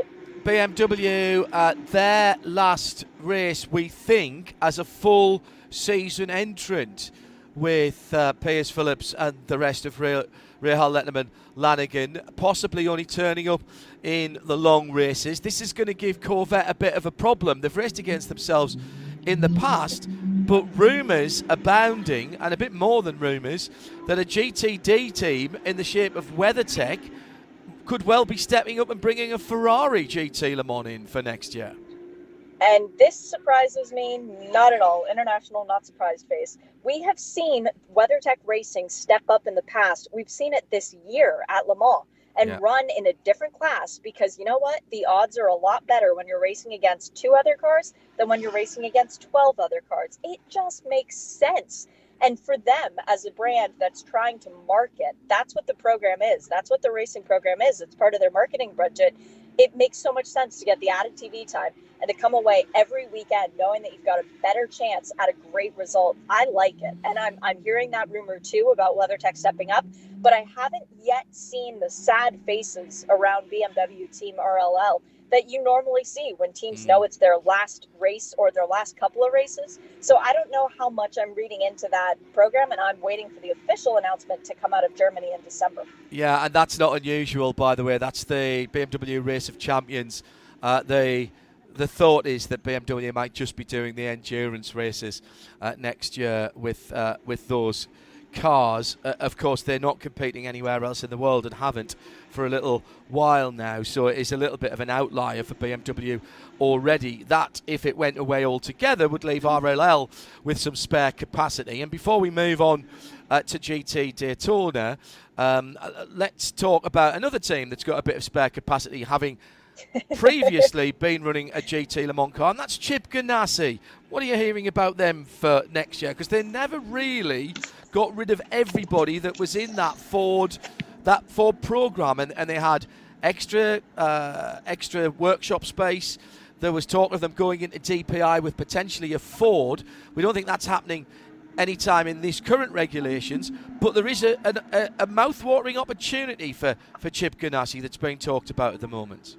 There is, and I'm I'm hearing the whispers, and they are very strong whispers right now, that Chip Ganassi will be running it next season in the D P I category with the Cadillac, which certainly would be intriguing. He's got a very full IndyCar program for next year, though, with three full season cars, and then, of course, bringing in Jimmy Johnson for the street and road course races as it is right now. So that in itself requires all of his mechanics that he had working on the Ford G T program that he brought over with him to the IndyCar side of things. But I did reach out to Cadillac, and I got a statement back saying that they're still finalizing the lineup for two thousand twenty-one. Their current focus is on winning the Drivers and Manufacturers Championship this weekend. With the schedule changes, it's going to be a short offseason, mm. but want to finish twenty twenty strong. That's from Laura Kauser, by the way. Uh, yes. Uh, uh, so we'll keep an eye on that one. You mentioned Jimmy Johnson. Uh, obviously, yes. uh, multiple NASCAR champions, so he knows his way around parts of Daytona. Sounds like we're going to be talking about him in the Rolex twenty-four with Chase Elliott uh, as part of a team as well. Yes, wasn't that a little bit of fun? Chase Elliott comes through and wins his first Cup championship, and I say first because I'm sure that there will be more to follow for the youngster from Georgia. And uh, team owner Rick Hendrick slips up and says something about, well, I'm I'm so excited to get these guys into the Rolex twenty-four in January. Uh, maybe I wasn't supposed to say that. And it was one of those things that every sports car fan is just going, yes, and celebrating and fist pumping. And I've had that uh, moment of that I had very similarly back in, um, oh gosh, I guess it was two thousand sixteen when I found out that Jeff Gordon was going to be running in the Rolex the following year. And I thought, I'm going to get to interview Jeff Gordon. And as soon as I heard Rick Hendrick say that, I thought, I'm going to get to interview Jimmy Johnson. That's amazing. He's so, a top uh, bloke. He really is. He's one of those sportsmen that you just admire, from not only from what he's been able to accomplish, but from the human being that he is. Uh, Kevin Pierce says, loving the goodbye livery from Porsche uh, and can't wait to see those cars out on track. We'll have them live for you in qualifying in sound and vision for everybody, uh, whether you're in the States or further afield. Of course, we've got the whole race live in sound and vision for those of you outside the States. M P C S N uh, as well. We haven't talked about G T Daytona, so let's do that. Uh, the situation there is what, Cher? Interesting is what the situation is. After the last race, after Meyershank Racing came back and won the race at Laguna, at WeatherTech Raceway Laguna Seca, reclaiming the championship lead, they have an advantage over the sixteen Wright Motorsport Porsche. Has not won a race this year and has uh, three podium visits, I believe, in total. They stand a chance of winning the overall championship in G T D without winning a race. So that just tells you sort of the chaos that's been in two thousand twenty, because in previous seasons that would not have been possible. But coming into this weekend, we've got a little bit of history to look back on. Meyershank Racing has run Acuras in three twelve hours of Sebring. They have finished seventh and eighth twice, eighth and fourteenth once, meaning that their best ever finish was seventh. Acura is not particularly strong at this track. As far as the Porsche goes, for Wright Motorsports, sitting second in the championship, the last three times that Porsches have run at the twelve hours, they have finished sixth as a best finish. Again, not great, but we know Porsches do well at Sebring, and if Patrick Long is in for the last stint, everybody else better watch out. Lexus is the other car that is in contention for this championship, and they are still going for the Manufacturers' Championship as well with Acura. Lexus have finished ninth, D N F, fifth, fourteenth, thirteenth and eighteenth. They too do not have a good track record at this track. So in terms of the three major players trying to claim this championship this weekend, not a single one of them has a solid leg to stand on in terms of good finishes at this track on these tires. Um, just a, a quick line coming in here, um, hearing uh, from a couple of different sources. Ricky Taylor, Philippe Albuquerque going to win Taylor Racing Uh, for Acura for the full-time effort. Elio Castro-Neves and Alexander oh, yeah. Rossi completing the team's endurance lineup. Um, no, no. Elio was announced um, yesterday, I think it was, as going to Meyershank Racing to be with them go. in IndyCar for a limited series program. So if Elio was going to be driving in an endurance role with any team, you would think it would be with Meyershank Racing's prototype and not with uh, Wayne Taylor's prototype. But the other interesting thing to contend with is... It's all is Acura, though, from, isn't it? It's all Honda. Well, it is. But for Meyershank Racing, we have had, and they've been um, dribbling out their driver announcements. They gave us A J Allmendinger as the Rolex twenty-four driver. They've given us Olivier Pla as one of the full-season drivers. They have not yet given us the second full-season driver or the endurance driver. Elio could slot easily into either one of those. Uh, and the same for Mazda. We know that Mazda's going down to uh, one, uh, one car. Do we know who's getting the drives for that? Yes. Yes, we do. Jonathan Bomarito is the endurance driver. Their full season pairing, and brace yourself for this, Harry Tinknell and Oliver Jarvis. Oh. Good luck, everybody else. Stand back from the side of the circuit. Uh, and Mazda coming back, although we're losing one Mazda prototype, far more Mazdas on quite a lot of IMSA weekends next year. Yay, we get the M X five Cup back. I was talking about that last night, as a matter of fact, and how excited I am to get those cars back into our paddocks. Um, and that will be probably thirty cars on any given weekend. So there will be lots of Mazda love and Mazda power running with them. So. Mm. Cher, thanks very much. Uh, Tim, do you yeah. need Cher, or are you going to move on to something else? I'm going to move on. Uh, All so right, uh, just before I let Cher go then. Uh, uh, uh, Shay, thanks very much. Stay, stay safe, and we'll talk to you tomorrow uh, in those practice sessions. Will do. I'm going to go find out what's happening with the Lamborghini Super Trofeo. Cheers. Thank you, Shay. Bye-bye. Uh, and we'll be on air uh, Thursday, Friday and Saturday with exclusive live and free coverage uh, from uh, Sebring. Uh, and you're listening to Midweek Motorsport. Good to have your company. And we're in uh, Series fifteen, episode number forty-four. Tim, where would you like to go next? I'd like to say hello again to Nick Damon. Hello. Hello. You were a long way off your mic there. He wasn't ready for that. Yeah, excellent. And just ask him if he's looking forward to his trip to Thruxton with Joe Bradley. Uh, well, I, I'm not going. It's just Darren's going. It's a, it's, I think it's a single prize. I'm not sure if the whole team gets to go. Ah. I uh, shall find out. And why is this, Nick? This is because, it's because they're winners. We, we, we, we are winners. The Team R S L team is winners in the uh, Virtual Race of Remembrance. Um, didn't win in the car. In fact, you missed the... There's actually a special effects uh, thing done recently where they ceremoniously actually set fire to the car after the race. Um, admittedly, it had been rendered second-hand by uh, Joe and third-hand by me. Um, but yes, we've won. The, Darren's superb art has won us the livery competition, which is by far the most important part of any race, as you know. Yes. But actually, you got a prize. So a win's yeah. a win, isn't it? Too right. Yeah. I think it's the same prize as winning the race, actually. It's yeah, a, it was. Um, oh, yes. Uh, uh, Supercar Day at um, Thruxton. So, yes, but I think they won. I think just obviously it, it would be for Darren because he did all the work. Uh, by I mean, the way, if you didn't, if you don't know what we're talking about, we couldn't do a race of remembrance, so we did an online race of remembrance with Year One with Mission Motorsport.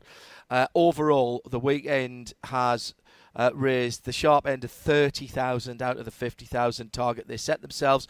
There's still an online auction that's going on. All the details is on the Listeners Collective or go to mission motorsport dot org. Lando Norris donated the race suit that he wore in the one thousandth Grand Prix. That was the China Grand Prix. Uh, and that's up for grabs. There's all kinds of experience days as well as memorabilia up for grab. And a good day was had by all, I think. It was tremendously successful. Uh, something over three hundred thousand people around the world uh, were tuned in to watch. Wow. At really? any, uh, uh, yeah, uh, um, over the weekend. And, of course, the most important thing was we had the live link up with Thruxton for the mm. pit lane uh, drive-in, effectively, the drive-in Uh, uh, service of remembrance, which um, which worked very well indeed. There was people in the paddock and people around the track and back uh, to the as livery well. Competition. Uh, yes. There was a lot of competition in this as well. I thought the Excise Energy uh, four seventy-eight car was very good. Um, yes, that was very bright. There was a lot of I poppies. Like there was a lot, a lot of remembrance themes, of course. Yeah. Um, the R A F one with I the shark the... Uh, on the side of it was quite nice as well. Yeah, that's very good. I think it was, it was probably the Midweek Motorsport helmet on the bonnet that won it for us. Well, when the bonnet was on there, which was not through most of Joe's stint, we did have a bit of a go at that. And particularly thanks to Ben Collins, by the way, um, at the middle stick, who uh, came on in the morning. He couldn't drive, but he came on and gave us a, a good hour and a half of his time in the morning to, to help commentate, which was a which was a lot of fun. Uh, uh, and if you'd like to know more about um, those type of races, Year One, Uh, which is Graham Sesford's company. He's a um, Mission Motorsport uh, helper and beneficiary and former R A F. Uh, f- go and look them up uh, and see what they're doing because they've got a whole load of league stuff. And given the way they organised that event of the weekend and got round, shall we say, the vagaries of what the simulation wants to do and doesn't want to do in terms of organisational, I can only imagine that their uh, that their standard league stuff runs like clockwork as well. Brilliant stuff. Uh, all right, uh, it, we've been trailing this for a long time. It's time we say hello. We go across the water uh, and and then across some more water uh, before we can get to uh, the environs of Boston and say good evening to Declan Brennan. Hello, Dex. How are How are you? Uh, hello, everybody. Uh, I'm excellent, thank you. How are you? Uh, very well, and so lovely to hear your voice again. Ah, uh, and uh, Tim, what would you uh, what would you like to say to Dex? I wouldn't like to say anything to Dex, but I would like to play some music, which is this music. Right. right.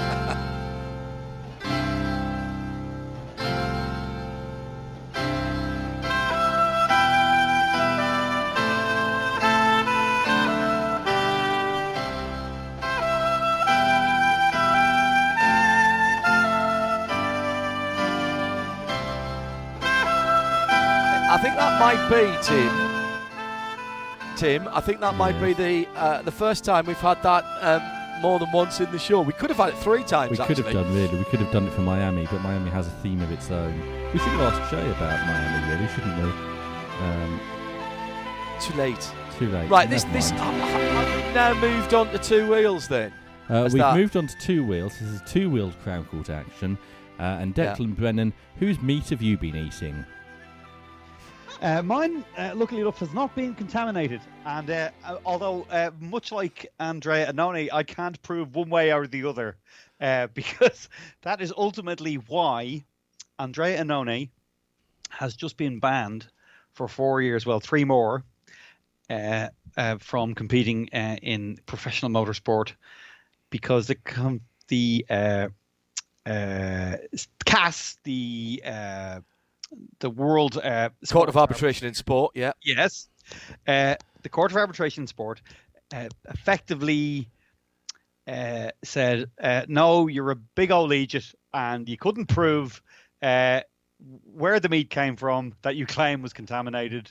Uh, in fact, you didn't give us any evidence at all, so you're a big idiot. So here's two more years." Well, is, so is that just not a case of, you know, it's the classic thing when you get to to court. You know, you've got two sides to a story and not very much e- evidence, so it's just a question of he said, she said.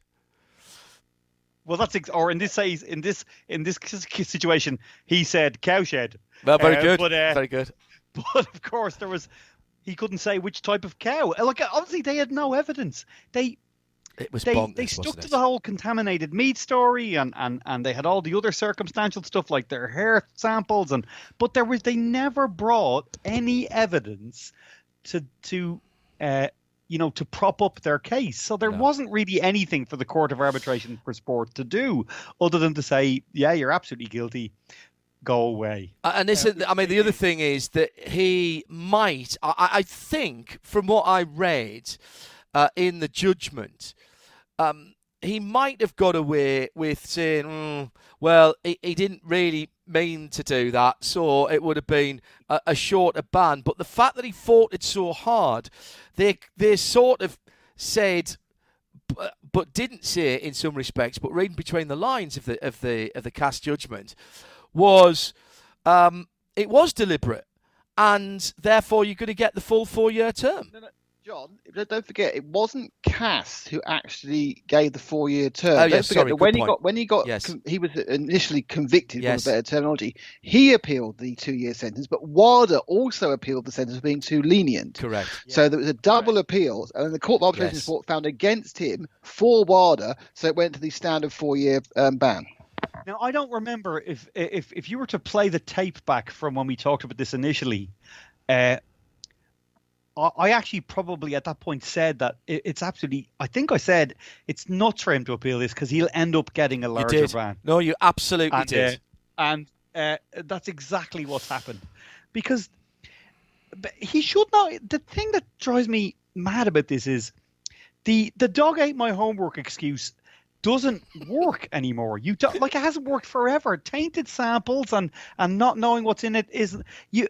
You have a duty of care now, yeah. it's, and it's all, entirely on you to make sure you know what's going into your body. And pretending that the sample is tainted or you didn't know what the ingredients were doesn't work. No, it just doesn't work anymore. No, no, you've got, you've got, you, you've got, as you say, a responsibility. Nick, does this then effectively end his career? Yep, he'll be thirty-four before his ban's over, and he'll be, you know, not no, no one's going to consider him for a MotoGP ride at that point. Um, Yeah, I think I think that the whole appeal of the whole situation, he's always been a little bit, I think, well, how can I put it, short of a complete selection box, I think, in, in many ways. Do you think so? Um, do, you, do you think he's one ratio short of a gearbox, do you? Absolutely. Well done. Excellent uh, okay. motorsport analogy. All right. Um, all right. Okay, let's put that to one side then. Um, Dex absolutely called that when we spoke about this a little while ago. The twenty twenty MotoGP season, and, and let's talk about the top class first of all, has been extraordinary in so many ways, astonishing in so many ways. From my point of view, looking at the championship table now, and I've got to go back an awful long time. Nick knows that I um, before I went on to B M Ws, my Japanese bike of choice was Suzuki. And I had a few Suzukis. My first ever bike was a G S X R uh, uh, seven fifty. And uh, then I had an R F nine hundred. And so I've been through the four-cylinder Suzuki catalogue. I'm sure that started with Barry Sheen. And then uh, through... Um, Uh, Kenny Roberts and K R G R, I suppose, Kenny Roberts Junior uh, later on. Uh, and undoubtedly, and I had this conversation with Davide Brivio in, in Dubai at the start of the season. Davide Brivio is a motorsport bonkers bloke. He's also happens to be the team manager of the Suzuki MotoGP, the X-Star uh, Suzuki team. And we got into a very long conversation about whether he would like Uh, whether it would be better if we had a satellite team. And he said, yes, it would be. We'd have more data, but we haven't, so we've just got to get on with it. And uh, he said, I don't like it, but I've just got to get on with it. And um, we had a long chat with him in the booth. And blow me, Dex, if we haven't got Joan Mir, finally wins his first race of the season and ends up thirty-seven points ahead of the chasing field, which I'm sure we're going to talk about, with two events, one at, at uh, the same circuit as we were at the weekend, Circuit Ricardo Tormo, and one, of course, at uh, Portugal at uh, the, the uh, Autodromo Internacional de Algarve. Um, thoughts about Joan Mir first, because, again, I'm going to give you credit. You said a while ago when he was sitting in fourth or fifth position in the championship, this could be his season. He's he's turned on full Rosberg eighty-two mode. It's exactly, he's he's... effortlessly consistent, uh, needs the moustache and the smoking habit, obviously, but uh, is just, he has uh, matched the Suzuki team and that bike perfectly. And and the thing that Nick and I chatted about uh, off the air a couple of days ago is that Suzuki have incrementally developed the bike.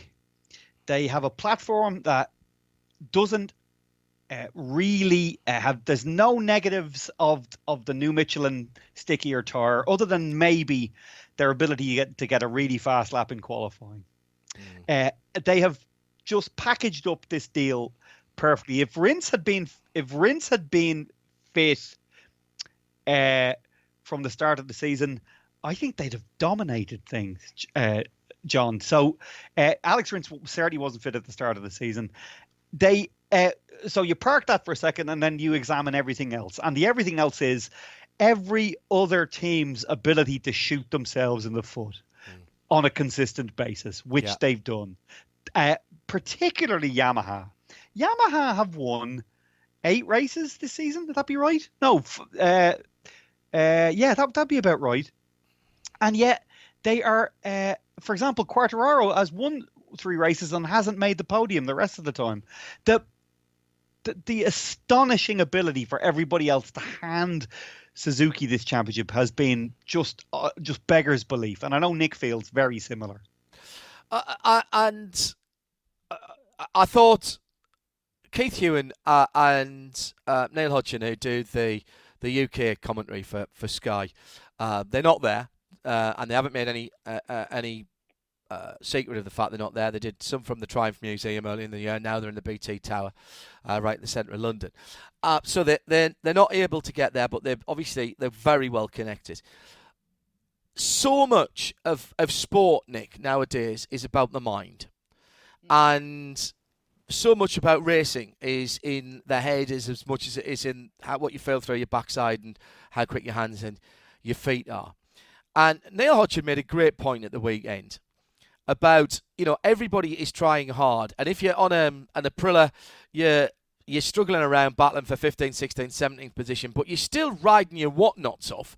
And eventually that subconsciously is going to get to you and you'll stop giving of your best, which is true. The other side of that is what Keith Hewan came out with. And I thought this was genius. And I hadn't thought of it like this before. The other side of that is there's no Marc Marquez this year. And in the bulk of the season where there's been no Marc Marquez, there are riders out there with a newfound belief, Nick, that they can get to the front of the field and potentially win a race. And we've had more new winners this year than in any three seasons in the past. Yeah, I mean, I think there's something to say about that. I think the other thing is it highlights the massive inconsistency from track to track of the various bikes. I mean, you know, it was it was touched on by by Dex, but you've got, you know, the, the Honda. They've they've proven they're a one man bike. When the one man falls off and disappears for the year, they're just nothing, and they've just sort of begun to get off the absolute back end with the uh, with with the two bikes this recently. You know, you've got Yamaha who can't who can't put a bike together. One circuit it's brilliant, but only for one of the one of the bikes. Sometimes it's last year's bike, more sometimes it's a satellite bike, sometimes it's Vignale's, and then they'll go to the next track and it's useless. You've got Ducati, you've got the man management skills of David Brent, um, you know, who, who effectively have completely taken away the man who should have won this, which is uh, Dovi, without supporting him. And then he's had problems Nick, with the rear tyre. K T M Nick, have got a number sorry, of talented riders. Underli- Nick, Nick, can I just underline that for one second? And by saying you're absolutely, and then when their other rider wins, he basically says afterwards, "This is basically a." At me flicking the V's to Ducati mm. for letting me go. Yeah, that's Danilo Petrucci. So they, they have they are they have two riders shooting their way out of town right now, which is absolutely insane. Sorry, carry on, Nick. But that is no, remarkable no, to me. I mean, K T M obviously they they are still on the way up, and they've also had an issue where they haven't managed to find a figurehead for their team. I think three of their riders, or two of the riders, won a race, and the team leader is one who hasn't won one. Mm. So Suzuki, out, out of all of this, have just been plugging away, scoring points, scoring points, scoring points, scoring points, and finally managed to, to push to the front and get wins. And it, they've put together a great championship season. But you sit there and you, you can't – one thing you do think, and it's it's you suddenly turn around, and this is going to sound a bit harsh, but you realise how ordinary this field is. We haven't got the Lorenzos, the Rossi in his pomp, the Marquez, the Pedrosas, the um, – you know, even – you know, I'm going back from that point. You know, it's Casey Stoner's. It's, it's a very ordinary field. Well, is it though? It, yes, it, I, I genuinely think the second best motorcycle racer in the world is Jonathan Rea, and he's not in MotoGP. I, I, I just, I just think that everybody's head has been so Marquez'd up for such a long time that they're almost, you know, subconsciously they're almost battling for second before they even get. And down before they even get to the race. Now that I, I think, and Dex has made a good point here, that might work against Mark when he Mark Marquez when he comes back next year. That people will say, "Well, I can do it now. The monkey's off me back," but they haven't done it against Marquez, and that, that'll still be different. One rider I want to talk about who has had a horrible last few races. If you go back to the Shark Helmets Grand Prix at Le Mans. In and when was that? Um, early October, wasn't it? Um, Fabio Quartararo came into that as the world championship leader. He had a horrible race.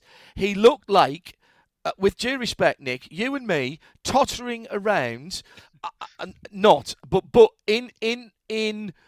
Uh, if you compared him against the other riders, it was a damp, drying race at Le Mans, and Quartararo looks like we would look against good riders on the road because he just did not look happy on the bike.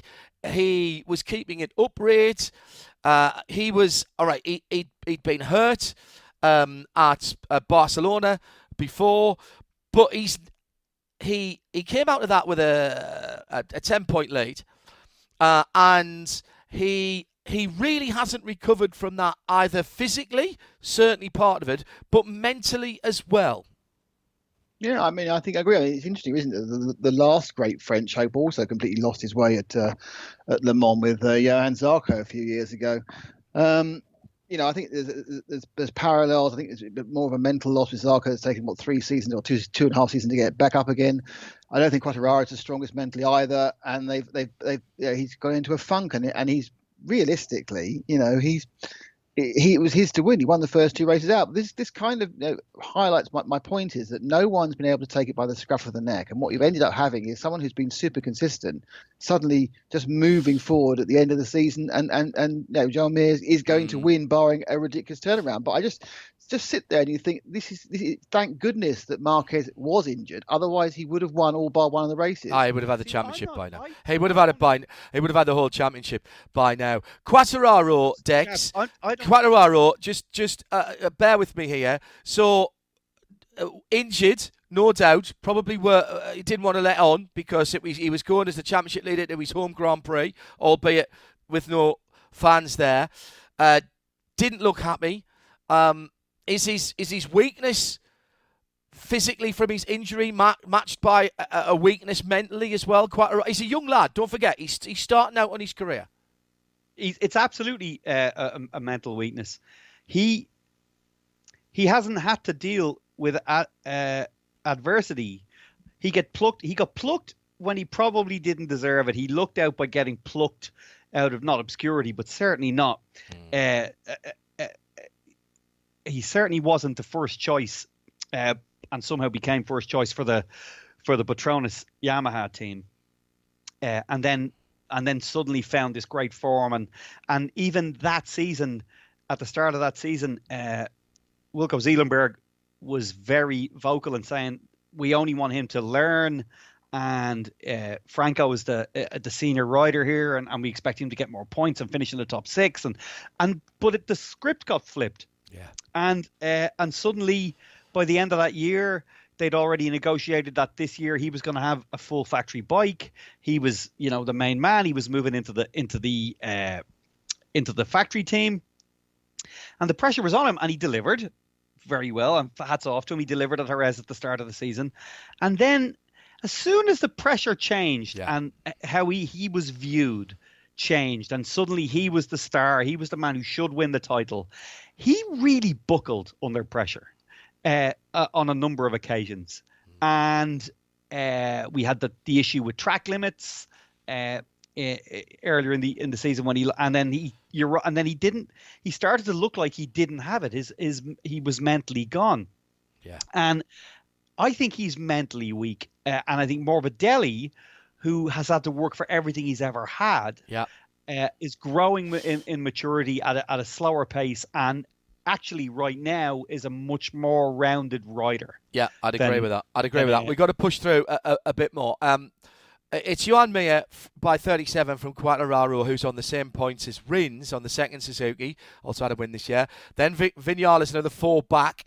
Then another four back, Morbidelli and Dovi, who is still the best Ducati by a country mile in terms of uh, of the points, which is extraordinary. Then Paul Espargaró on one oh six, uh, one oh five uh, Takagi Nakagami, uh, who had a great chance to win, of course, a couple of weekends ago uh, at Aragon and threw it off from pole position, which he'd be kicking himself for forever and a day. Jack Miller in ninth, Miguel Oliveira uh, in tenth. Um, another race uh, at Circuit Ricardo Tormo, and then um, and then Portimao to come, and it, it does look like Suzuki could pull this off. Ted the Toyman at Specutainment. All the riders have been inconsistent for the last few years, except for Marquez. It just uh, it just got noticed more this year with Marquez not there. Not an unreasonable thing uh, uh, to say. Um, quickly, want to have a, a, a couple of quick words about the, the junior classes. Moto two. Um, Sam Lowes threw it away at the weekend. He, he literally threw it away when he had uh, very little pressure on him, and he could have been leading the world uh, championship standings. Uh, I think he was third or fourth, wasn't he, when he threw it down the road. He's now uh, six points behind Enea Ban- Ban- uh, Battistini with Luca Marini. Bastianini, yes. Bastianini, who's had a good year. But he's also... What he did do was he opened the door for Luca Marini, who was correct.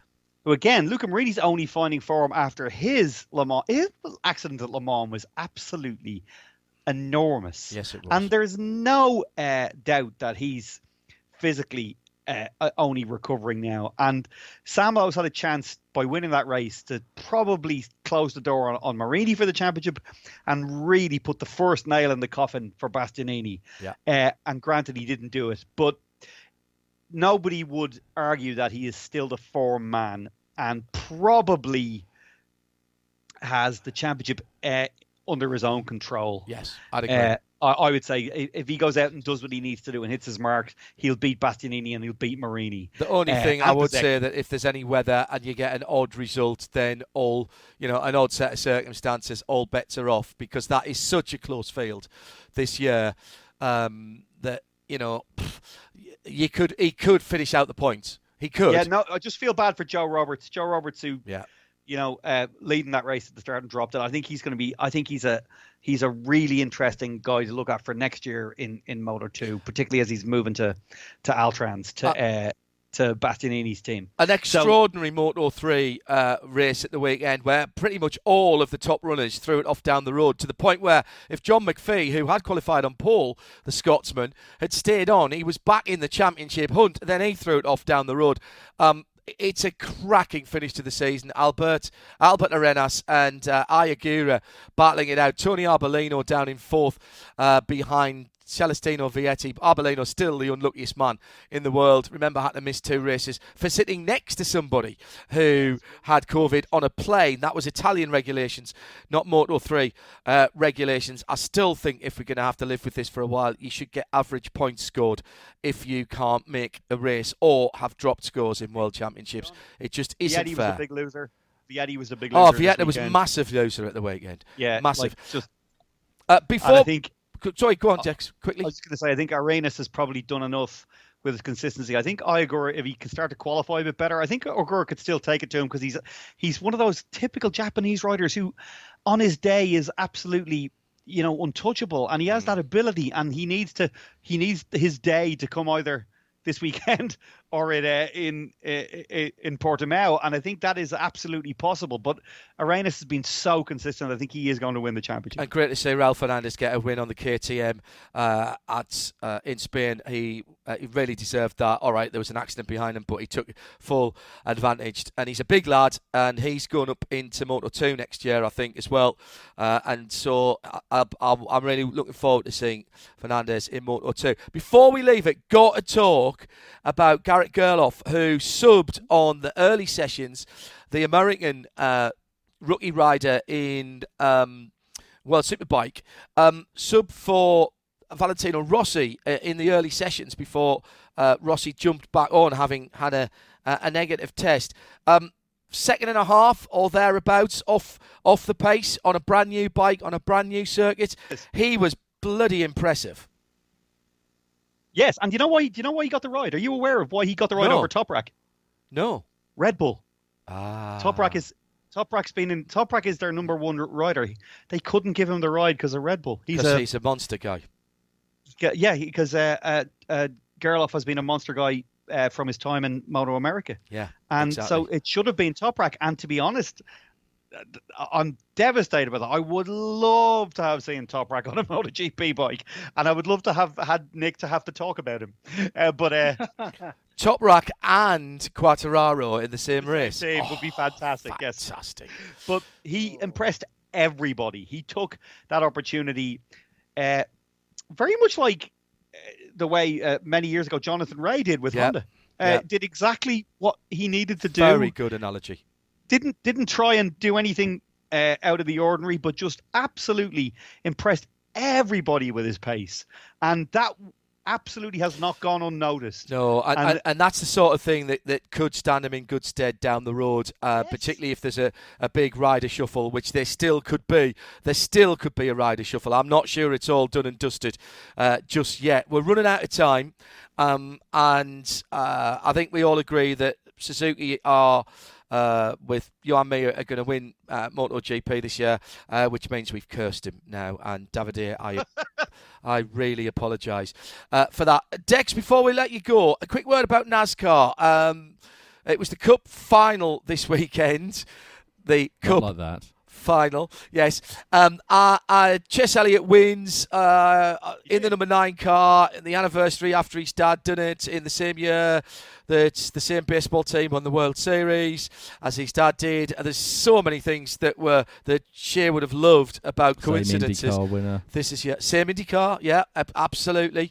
Um, and yet, and yet, it failed to capture the enthusiasm of the T V audience. And and that let's put this into into uh, you know into perspective as well. He is effectively, uh, well, he is. He's NASCAR's most popular. He became NASCAR's most popular driver uh, as soon as Dale Junior Mm. retired. He became the guy who won the like, and he was literally a, a rookie, a, a raw. He might, I mean, he may even have been still a teenager at that point. Uh, so, yeah. you'd think, you know, uh, if that's the case, that they're, they're, this is the coronation of, of NASCAR's n- new, young, most popular driver. But yet we still end up in a position where uh, it was a, a network race, a, a network N B C race, uh, just scraped past the three million adults, uh, three million people. And and and in the eighteen to forty-nine demo, the, the one that counts, uh, less than six hundred thousand people watched. And in five years, that series audience for its finale has halved. Halved. How, how much of that is is the current situation, though, uh, Dex, where there's so much going on at the same time and there's so much competing for people's eyes uh, in the States, everywhere. There's so much sport going on. Well, there's so much overlap. John, that's really interesting because... Because there's there, everything is, is generally a little down year on year. All the stuff that ended up playing out a season, like hockey and uh, the N B A, and all of that stuff, just had and uh, and a little baseball, a little bit. Uh, were, well, baseball was, they were all considerably down, and everything is down, and that's a pattern in, in all sports. Uh, but NASCAR got its finale in in and around the time it would be normally, and. Uh, And it doesn't really have an excuse for for running out of out of season or, mm. uh, you know, uh, and, and in people's mental calendars, this would be the finale. And yet it just can't do anything about about uh, these T V numbers. And it's the same for ultimately it's the same for all sports. Some are holding much better than others, but NASCAR isn't. And I'll just say it again. And I'm going to continue to say it until they do something about it. They can either decide that this is fine, like the dog in the drinking tea in the in the room that's on fire, the internet meme, or they can look at what they're doing and say, you know what, this is just vanishing slowly and we need to do something really significant about it. And all the changes they've made, all the changes that to, to create the championship the way it is now, with, with the way the racing is done in stages, etc., so it's not changing. It's in fact it's not doing anything substantial in any respect mm. to uh, keep people, the broader public, interested in the sport. And that uh, has to change. They need to do something. I'll say it till I'm blue in the face. Root and branch change is needed, and it's not happening. Uh, Tim Gray, before we wrap up, has something for Dex. Uh, well, Dex obviously uh, is very much into the uh, business of sport and marketing. Uh, quick yes. view on the takeover of Codemasters by Take-Two. Oh, yeah, good point. Uh I think that ultimately, uh, from Codemasters' perspective in the U S and for the development of product in the U S, I think that's absolutely fantastic. I think uh, because Take-Two is a uh, it has such a significant uh, well, it's a it's a this is gaming, by the way, for those that don't know. And Codemasters, yeah, uh, and, among other things, do Formula One game. Yeah. Formula One, yeah. Uh, you know what uh, would be interesting? I'd be really interesting to interested to see what they do with F one. And things like the, uh, and things like the uh, G T A yeah. franchise, because you can race a Formula One style open wheeler in a grand, uh, in in a G T A grand environment. Theft Auto, yeah, yeah. I'd be really interesting to see if they start to to look at how they can. Did, did Take Two? Did Take Two uh, get hold of Slightly Mad as well? Uh. Well, they would, because that Slightly Mad is uh, was bought by Codemasters. Oh, right, sorry, that's the other way around. That's right, yeah, yeah. So they get Slightly Mad as well. Um, the thing about Take-Two is that they, um, a lot of people are worried about how much downloadable content might have to be purchased, because they have got a bit of a business uh, on D L C, haven't they? They do, but I think ultimately that's the way the whole thing has gone anyway. And uh, and I, I just I think uh, from from the, the racing and the motorsport and, and racing games perspective, I actually think it's probably it's probably a good thing, because it's in terms of Take-Two's portfolio, it was a whole the the straightforward simulation like like F one, for example, was a hole that they needed to fill. So it's a perfect fit for them, and I think uh, it will end up benefiting. Uh, particularly uh, fans of the F one games in the U S. I think it'll actually benefit people over here. All right, Dex, thank you very much indeed. Nick Damon uh, still with us as well. Uh, Tim Gray, I presume, uh, um, online racing team, Toro, will be talking about that. If not this week, then next week. Uh, this week, tomorrow night, they will be talking extensively about that story. And uh, after last week being the wrong team, uh, this week it's a hybrid uh, team as well. So it's Matt and Ben presenting this week. Uh, and as well as Zach Codemasters news, they'll also be uh, talking about uh, news on the release dates of G T seven and the Assetto Corsa Competizione G T World Challenge Pack. They will not be talking about a new survey published today that says Mario Kart is the most stressful video game in any genre. It, it absolutely is. It absolutely is the most for everybody ever. Particularly once you're measured. Target acquired from the guy behind with the huge, massive rocket. Uh, so uh, absolutely. Just drop a banana once you are in, in the sights of a, your competitor, it's very stressful. Uh, scientists have measured the heart rates of players, and the average uh, Mario Kart player has a heart rate of eighty-five beats per minute. I wish. This compares with uh, Call of Duty at eighty-three, Fortnite at eighty-one, and Street Fighter at just seventy-five. I, I, I tell you what, if anybody that's on iRacing's under three figures, they're not, not driving hard enough. Uh, and we've got, that's at eight o'clock tomorrow night. nine o'clock, of course, is Krillsy and the team with On The Grid. It is. Uh, and they will be looking uh, at Australian and world motorsports with a particularly Aussie uh, way of they'll be thinking. Talking about the news that Todd Hazelwood has signed a new contract with Brad Jones Racing. Oh, almost certainly. I'm sure they, they'll also be reviewing the fantastic three-hour race from uh, Highlands Motorsport Park at the weekend, which was live on, on, on Tinternet. The G T race. The Aussie G T race, yeah. Uh, well, for New Zealand, New Zealand G T race, because yeah. It was at Highlands. And what a, I love that place. It's a fabulous we, spot, isn't it? We, yes, it has a jump. It, literally, the cars get airborne over the bridge. You watched it, didn't you? You can admit that now. I watched as much as I could. Right. No, the time zone for me wasn't right. I watched as much as I could, which wasn't a lot, but I loads would have happily sat and watched news. All of it. Uh, loads of supercar news yes. this week, but that's There's, all uh, we've got time for. Dick Johnson Racing as well, so don't let just leave them I'll to leave do them it. To that's why. Tomorrow, that's why. If Nick, they do. Nick, congratulations on the livery win at the weekend. Thank you very much. It's our first big iRacing win. Yes, it won't be, it won't be your last. Declan, Declan Brennan was joining us as well. She Adam was live from Sebring this weekend, the finale of the F I A World Endurance Championship. Johnny Palmer heading up the co- uh, the coverage on Friday for qualifying, Saturday for the whole of the eight hours, and Thursday, Friday, Saturday, the IMSA series finales, uh, including Lamborghini, Porsche, Michelin Pilot Challenge, and, of course, the headline event, the WeatherTech uh, Sports Car Championship finale. That's the uh, Mobile One twelve Hours of Seas, uh, Sebring, presented by Advanced Auto Parts, all on uh, R S two, and the majority of it in sound and vision. Next week, back at the same time, eight o'clock, and it's time for Eve's Christmas presents. That's the headline uh, on next week's show. Is that possible? It, it is. Oh, God. And I'm sorry, it is. Yeah, it is. It is that time. Thanks for being with us tonight. Thanks for your tweets uh, as well. Nick, uh, Dex, Shea, Tim, and the responsible adults all involved this evening. I'm John Hindorf. There's no time to explain because the llama is off for a new livery. This programme is a Radio Show Limited production. Tell your friends there's more at radio le monde dot com.